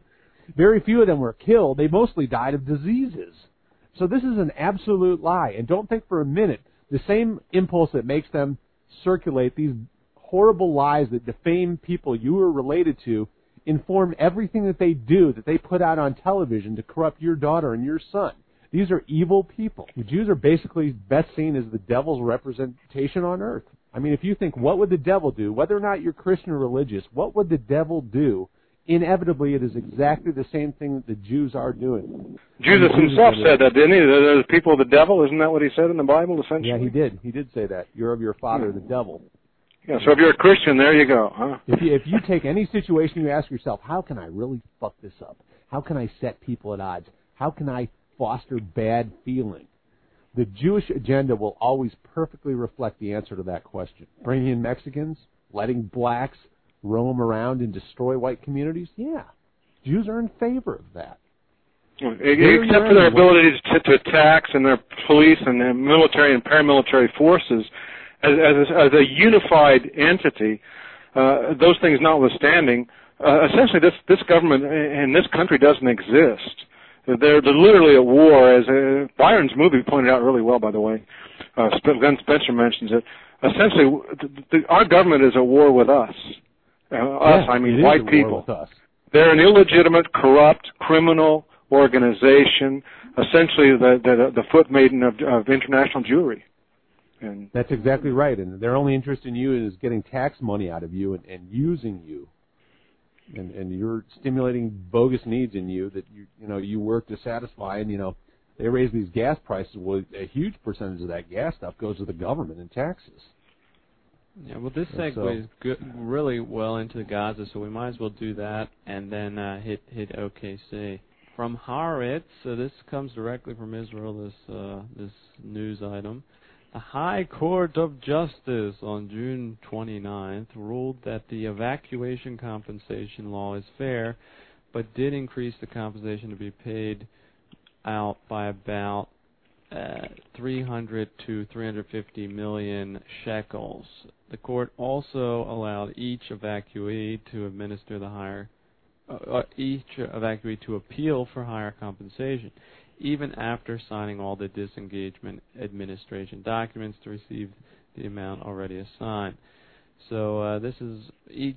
This comes out to about four hundred fifty thousand dollars per uh, settler. All right, all right, let's get the emotion of this story here. We're seeing on TV these dramatic hysterics. Oh, yet again they wail on WND. The Jews are being ethnically cleansed from their homes. They're getting a goddamn half million a family. Do you realize that? Holy Christ!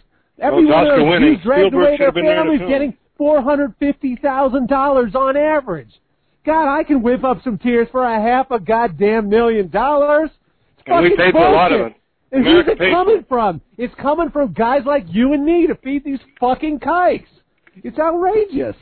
Can you It's still all buy a dumb un- show for the fucking goyim. I hope you you, listen to that, realize how you're lied to. Alex, I'm sure they're showing it on TV, but it, I saw it on the stills on Yahoo, and, and we posted a lot of them. It's just picture after picture, the most dramatic screaming and oh, uh, as if God's gonna. they're tearing us Yeah. from our homes. Yeah, they're going to tell you Christians, God, God's uh, they're, they're your arbiter.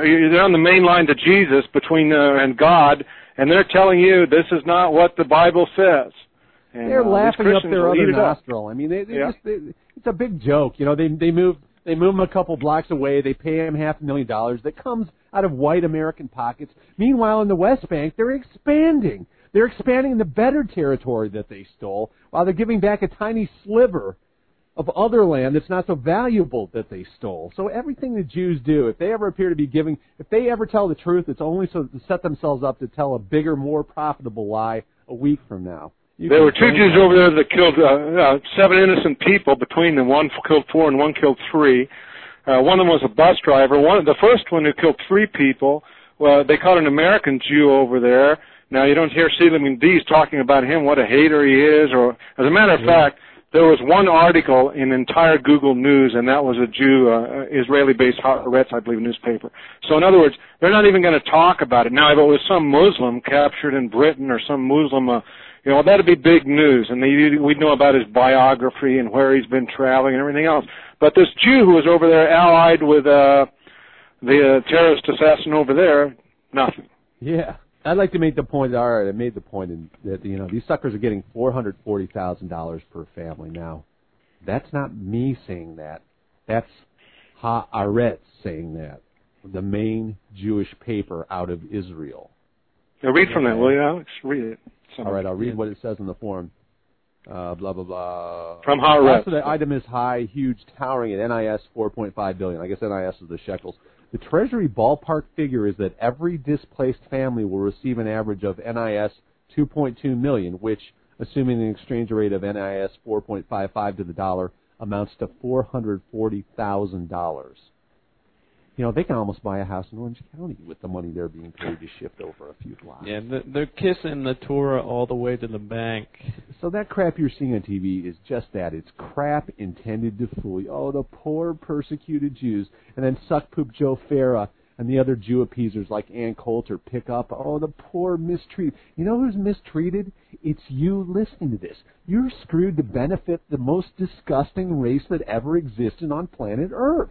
You're stolen from. They put this bullshit up about the SS and how they were mistreated. Jesus. It, it, we are being screwed to benefit the Jew. Your nation is being murdered to benefit the Jew. $440,000 on average They, they showed them torching houses on the still Yahoo photos. House after house they torch. That's arson. First of all, the United States paid in large measure for those properties to be constructed in the first place without out grants for them to build those. Yeah. Now we're paid for them to uh, so-called evacuate them, and we pay them a huge stipend, a life-altering, uh, half a million dollars almost. And uh, eh, check this out. I was listening to the Savage Wiener show, and he he's saying the nerve of Sharon to do this on the very anniversary, and then he named the torching of the Second Temple in AD 70, uh, Mm-hmm. Kristallnacht. Uh, what else? I don't know. He, I, everything. What was he thinking? My God. Yeah, exactly. And, and and he he swears it's on that day. I haven't looked it up, but he named literally. It must have been a half a dozen Jew holidays. It's on this very day. And then the funny part is he goes on and, and imagine he's talking to all these Christian neocon right wingers, and he tells them, "So this is the day Sharon picked to humiliate and just rub it in the face of God-fearing conservative Jews and on and on." And uh, no, the fact is, is it's, it's crying time again. You know, they, they just have another date to to uh, to whine about in future, as all their uh, holidays are military uh, holidays. Uh, they, they celebrate military events, and uh, look, they took over that property in the first place, not just from uh, 1948 or before that, the Balfour Declaration. They took it over more Yeah. recently. You know, And 38 years did the- ago. How much did Yeah. the Palestinians get? What do you mean? I don't, I didn't know that they got anything, did they? I, I suppose the government gave them some. I know there was a branch of the U.S. government. came from us too. You know, Mm-hmm. none of this. I mean, the Jews brought terrorism to the Middle East. They created Israel through terrorism, Mhm. and and yet they whine when other people fight back, and their media only portrays it as oh, other people are the terror. Terrorism only became a problem when the same tactics were used against Israel that Israel used to create itself through the Irgun and the Stern gangs, which tried to murder uh, President Truman, by the way, and did murder not the Irgun and Stern, but other Jews uh, working with the mafia through uh, Meyer Lansky did murder JFK because he was opposed to Jews getting nuclear weapons. Story for Yeah, a well- different time. Yeah, well, the OK bomb has resurfaced. Uh, uh, J.D. Cash is uh, keeping up on this uh, uh, developments, and um, a U.S. District Court judge in Salt Lake City, Utah, has ordered the Oklahoma City FBI office to turn over unredacted copies of all documents currently at issue in a Freedom of Information lawsuit involving additional evidence and the names of additional conspirators in the Oklahoma City bombing case. According to the judge, the materials would be reviewed in his chambers and then returned to the FBI. So, uh, is this uh, something new, or is this just more? Well, this is the pursuit of the Trentadue case. Uh, Yeah. I'm not sure how much is new yet, or at least until we hear about the new documents. Maybe Craig has a view on that. Well, um, I think the latest J.D. Cash article that I've seen in the past few days uh, was something about uh, SPLC uh, traced the bombers all over the world and, and was involved uh, up to their eyeballs. So. Um, Yeah, he does uh, mention here during the course of this litigation, Justice Department lawyers have also argued that i the individuals working for the SPLC and the FBI were promised anonymity in return for their undercover work. Thus, their names were blacked out to protect their identities. And let let's be clear about the context here. What we're dealing with is the Oklahoma City bombing, and what we know is that the government and the SPLC were involved because they had agents there who fed them information before it happened that it was going to happen. And what we're doing now is the process of filling in the details. One reporter has followed this story from its inception and pretty much kept it alive. Single. And that's J.D. Cash. That is J.D. Cash. And in his footsteps and, and attempting to learn from his reporting is uh, Craig Cobb.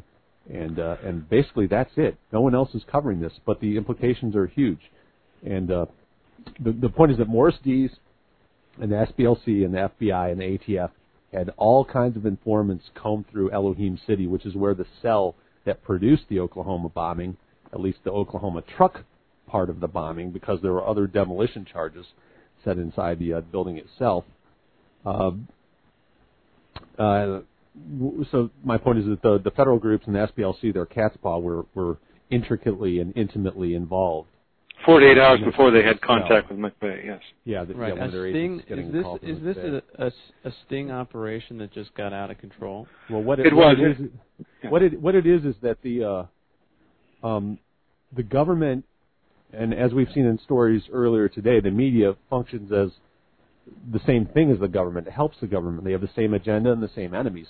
The media and the government have collaborated or, or not conspired. They just feel the same way. They're just they've combined to produce the lie that this was something done by McVeigh and McNichols and nobody else. But the fact is, there's a big team of people, uh, various interrelations, and that that led to the creation of a cell that carried off the truck portion of the bombing.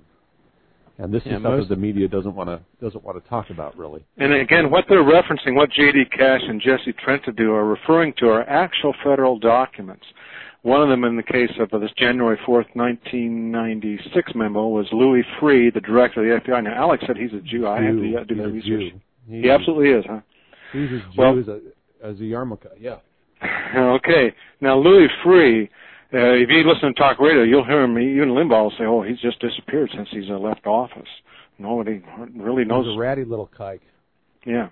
So, uh, and so Freeh sent this memo. These, these are actual federal documents which have been obtained through the Freedom of Information Act. O- so this is not some sort this, of calumny. Only because this Trentadue is following up on Trentadue's brother was murdered because he looked like a guy who was a member of the ARA, the Aryan Republican Army that was robbing banks. McVeigh was Hmm. also a member of the ARA. Well, Jesse Trentadue is following up the murder of his brother who looked exactly like a guy called Guthrie, who was part of the ARA. And in the course of that, these documents came up, documenting that Louis Freeh uh, mentioned in the FBI document that uh, he referred to an SPLC agent there. yeah, and the FBI. So it was a joint sting. But but yeah, it it- sting. But it Alex, in your writings, you've expressed it even more accurately when you say that this was the template again for the Jewish-influenced Soviet Union, which is uh, they use uh, uh, private uh, agencies in some cases as just the uh, to pass the ball to from the government. And in our country, whenever there's an Associated Press uh, article about white civil rights, no matter what gamut of the white civil rights, if it comes to standing on a street corner passing out flyers to uh, you know you name it, that's who they always quote: Morris Seligman, Jew, Dees, Yeah, and the Southern got- Poverty Law Center. Exactly. They've got a stable of maybe anytime you see an article about hate, what they call hate. First of all, hate is their term; it's not the objective term. Uh, but anytime you see a certain framework used in which certain terms are used, always doesn't matter what paper it is, the same terms are always used, and the same supposed experts are always quoted. And Dees would be the top one, and there's four or five others. Only those are used, and they're always used, and only Yeah, that yet- claim is used.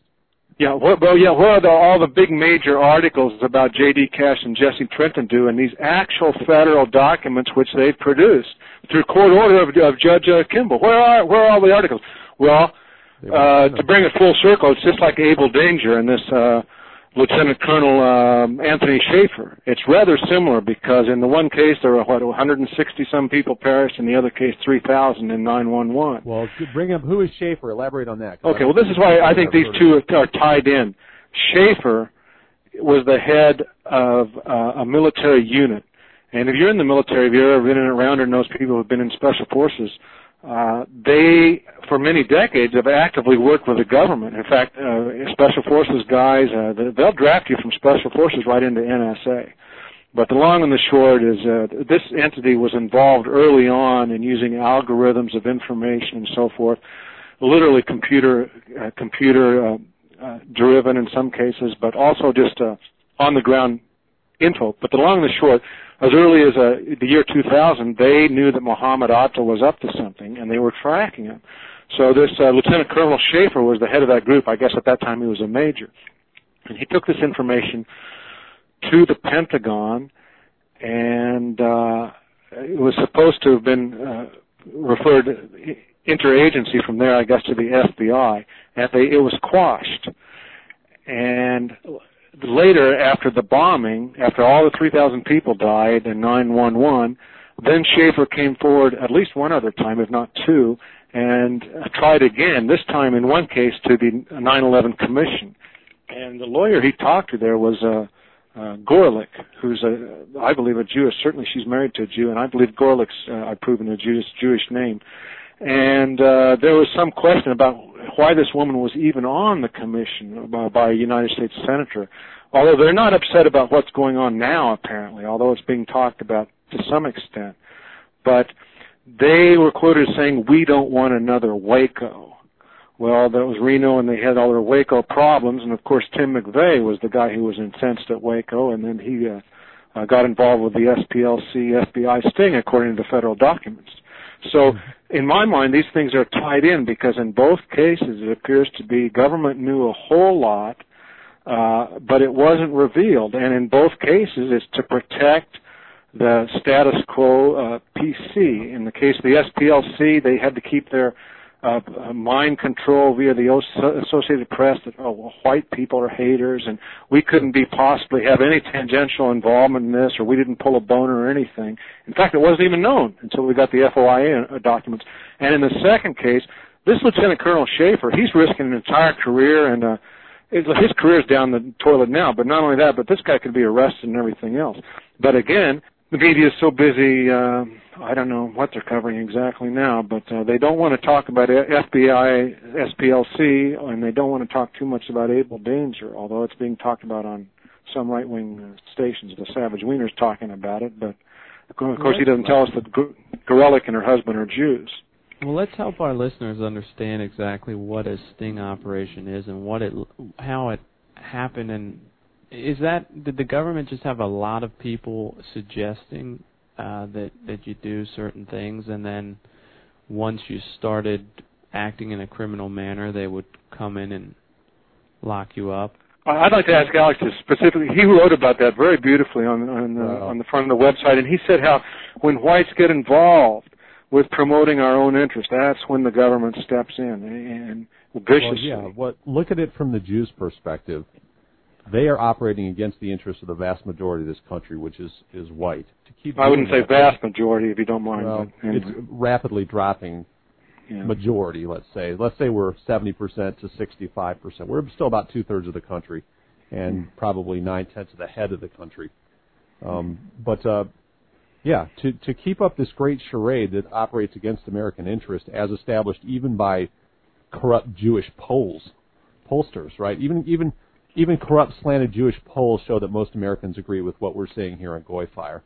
So to keep operating the country in their interest and against ours, they must destroy all opposition, and they do that partly by inventing the terms and frames that we use and insisting that only those terms and frames be used so that, as we proved in the example of the left cows, the same stories circulate from Nome, Alaska to Miami, Florida, and from from San Diego up to Augusta, Maine. Only the same terms and frames are used.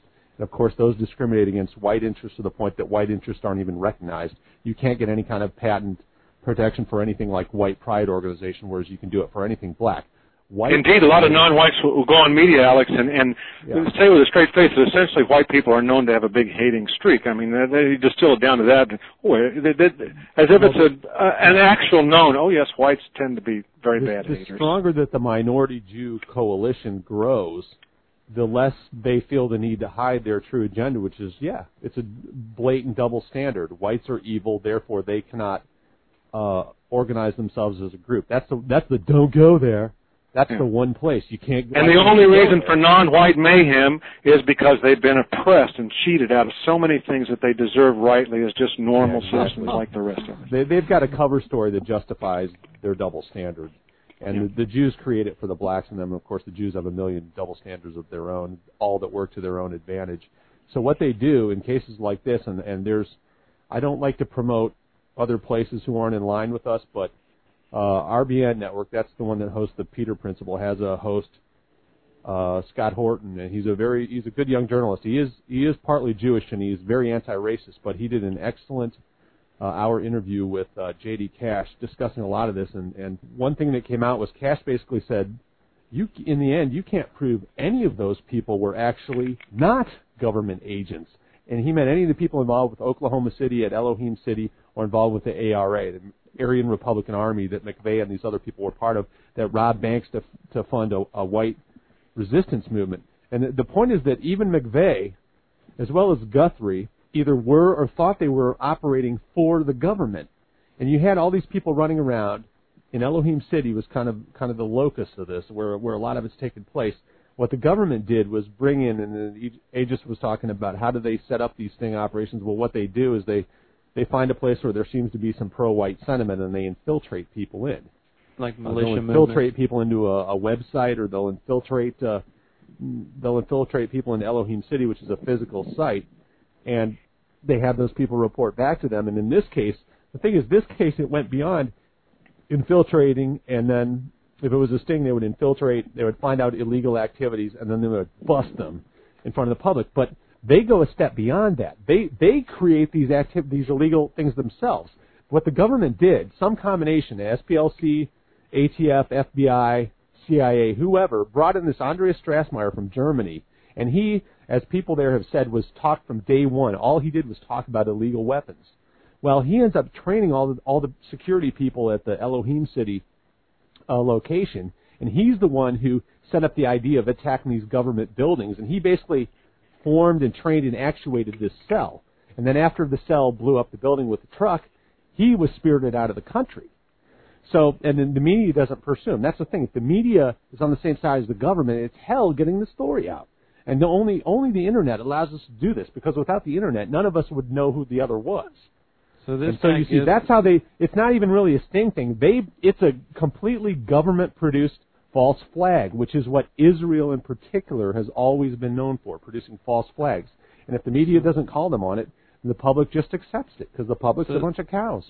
So there's so many government agents involved that nobody know. It, it's hard to Well, even divorce the non-government it- agents from and, the, and th- the yeah, thanks. That that's the the point I was going to make was that Cash said on on the the weekend interview show Scott Horton that uh, ultimately you couldn't prove any of these people was a neo-Nazi. They were all basically working for the government in some form. It, it appeared, and even McVeigh had said in a letter to his sister that he thought that he was uh, working. Uh, what they do is they set him up with a cover story like they're kicked out of the army or whatever, but it turns out they're really working on a deep background. And that's what it was with Guthrie and apparently also with McVeigh, or at least likely with McVeigh. And a lot of times, just like the Jews will use the Arabs in the Middle East to carry out their activities when they think they're helping the Arabs, but they're actually helping the Jews, the people may not even know who they're working for. And, and let's not overestimate the degree of coordination here. A lot of times, they'll have different people who are agents, and they won't even know who they're working for.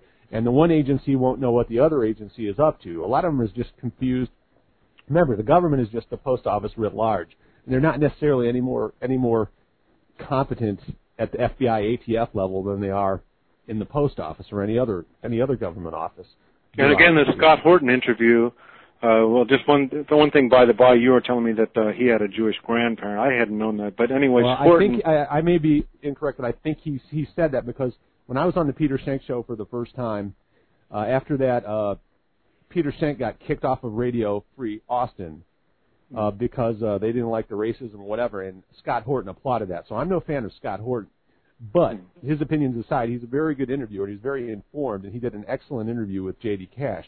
Well, Peter Shank seems to have evolved his uh, views about Judaism, probably because of a lot of our teachings in general. Well, why but, uh, not just our teachings, but the the, The the, proof of what we say is that he was he was kicked off for citing the facts. I didn't say he agreed with me. I didn't But- say but- anything but what I know to be true, and and and that alone, Jews fear freedom of speech, eh, freedom of speech or whatever. You know, it's Nazi to a Jew. They they're totalitarian people. They don't tolerate any disagreement. One thing too about this interview with Horton, again, Horton was interviewing J.D. Cash, and J.D. Cash was recounting word for word what happened in his actual interview with Morris Seligman Dees of the Southern Poverty Law Center. Mhm. And in that interview, Cash says that Dees, uh, when Strassmeir's name brought up was brought up, that he whirled and said, "I'll never talk about that man."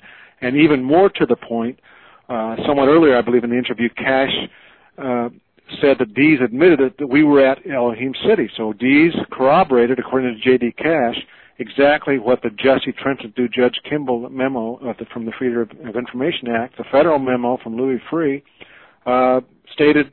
In other words, there's cross-reference corroborations. You see. So it's just fantastic, uh, fantastical, I should say, uh, information, and why the press won't deal with it. That's why we're here, I guess. Yeah, exactly. So Cool Mo Dees has blood on his hands, is what the bottom line is. The, the, the government and its cat's paws produced Oklahoma City. Okay, and they blamed it all on McVeigh, and they had Judge Matsch up in Colorado, I think it is, uh, refused to allow any evidence talking about all these informants, Carolyn Howe and the rest of them, Carol Howe and the rest of them, and just uh, refused it.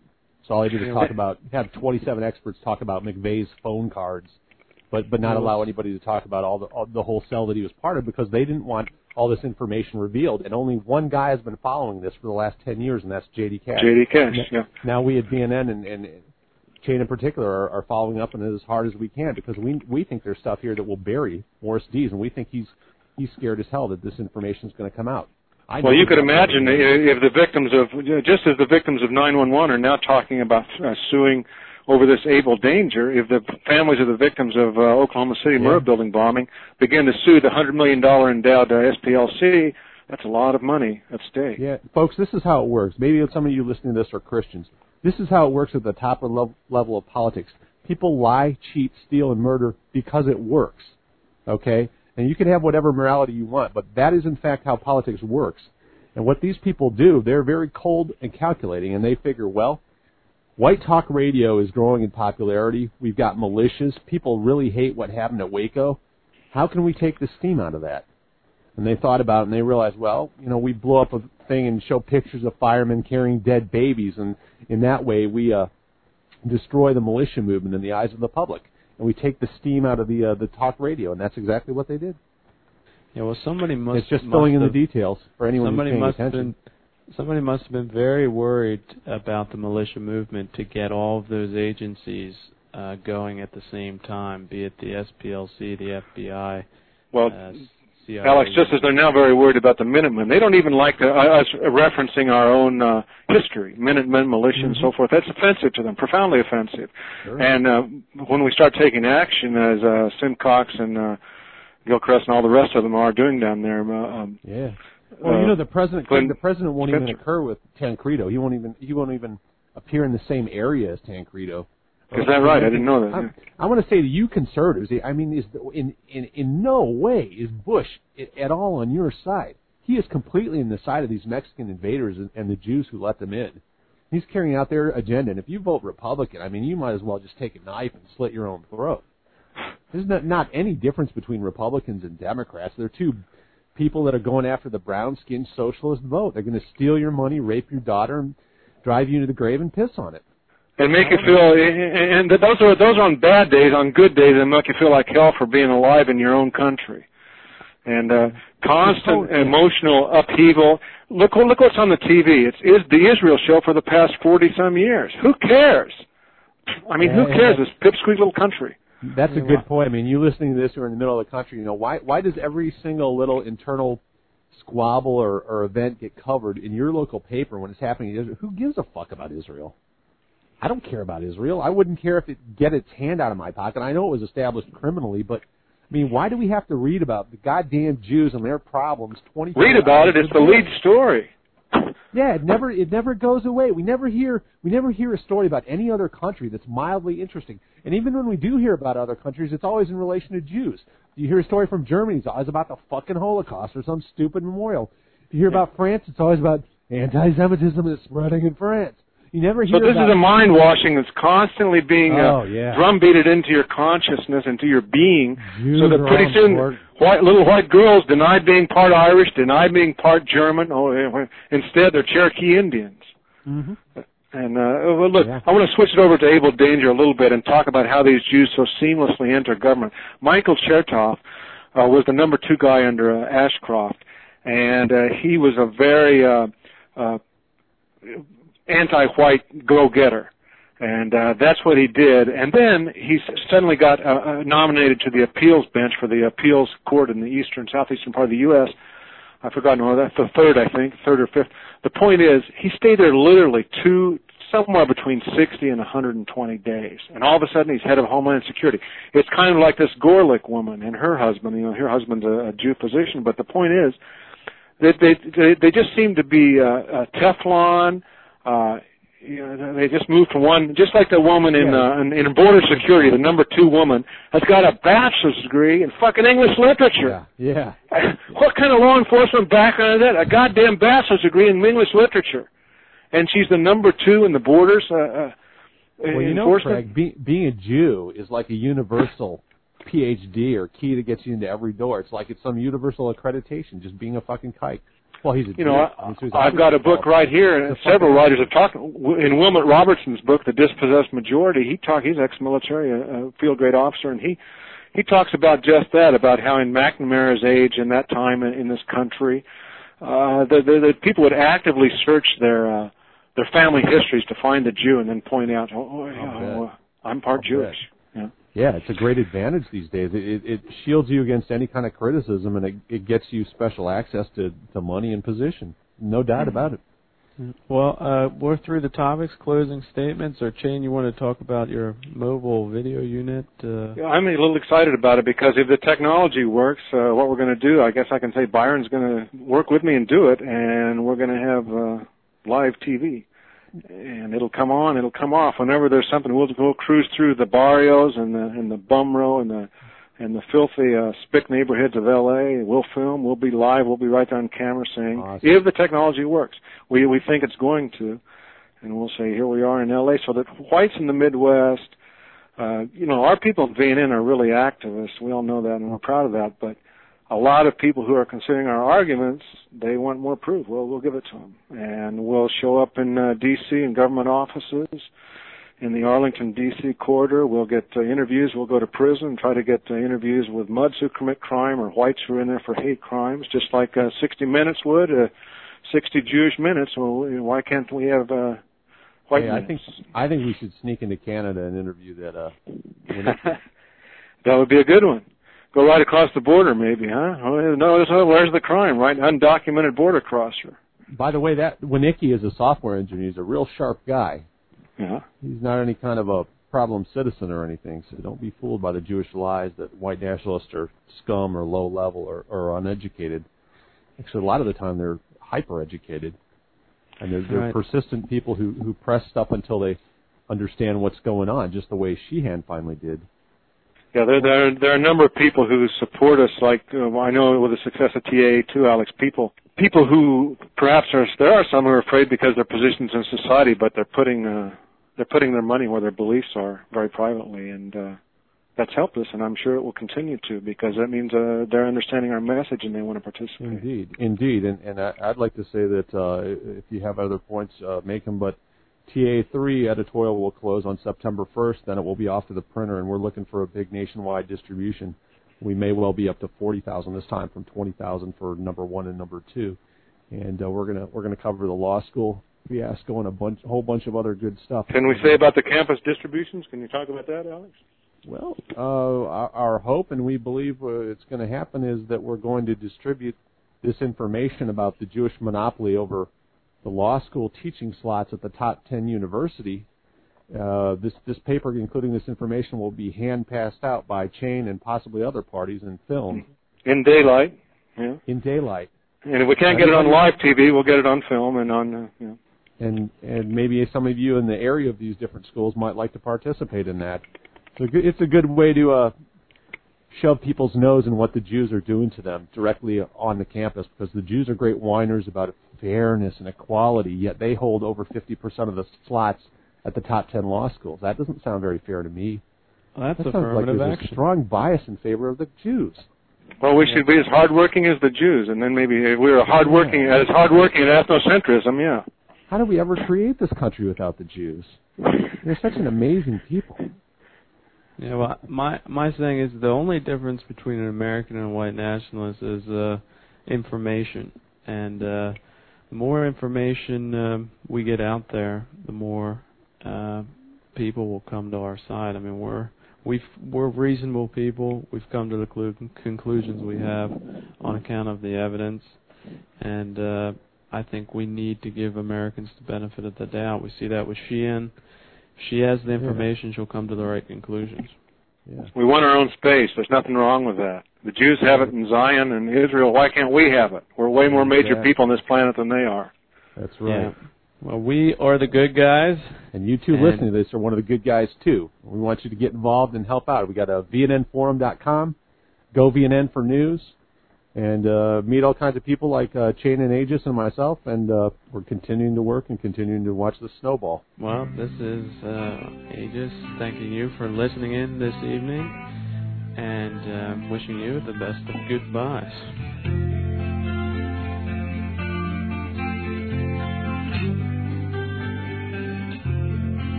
The Aryan Alternative news and views for whites you won't find anywhere else.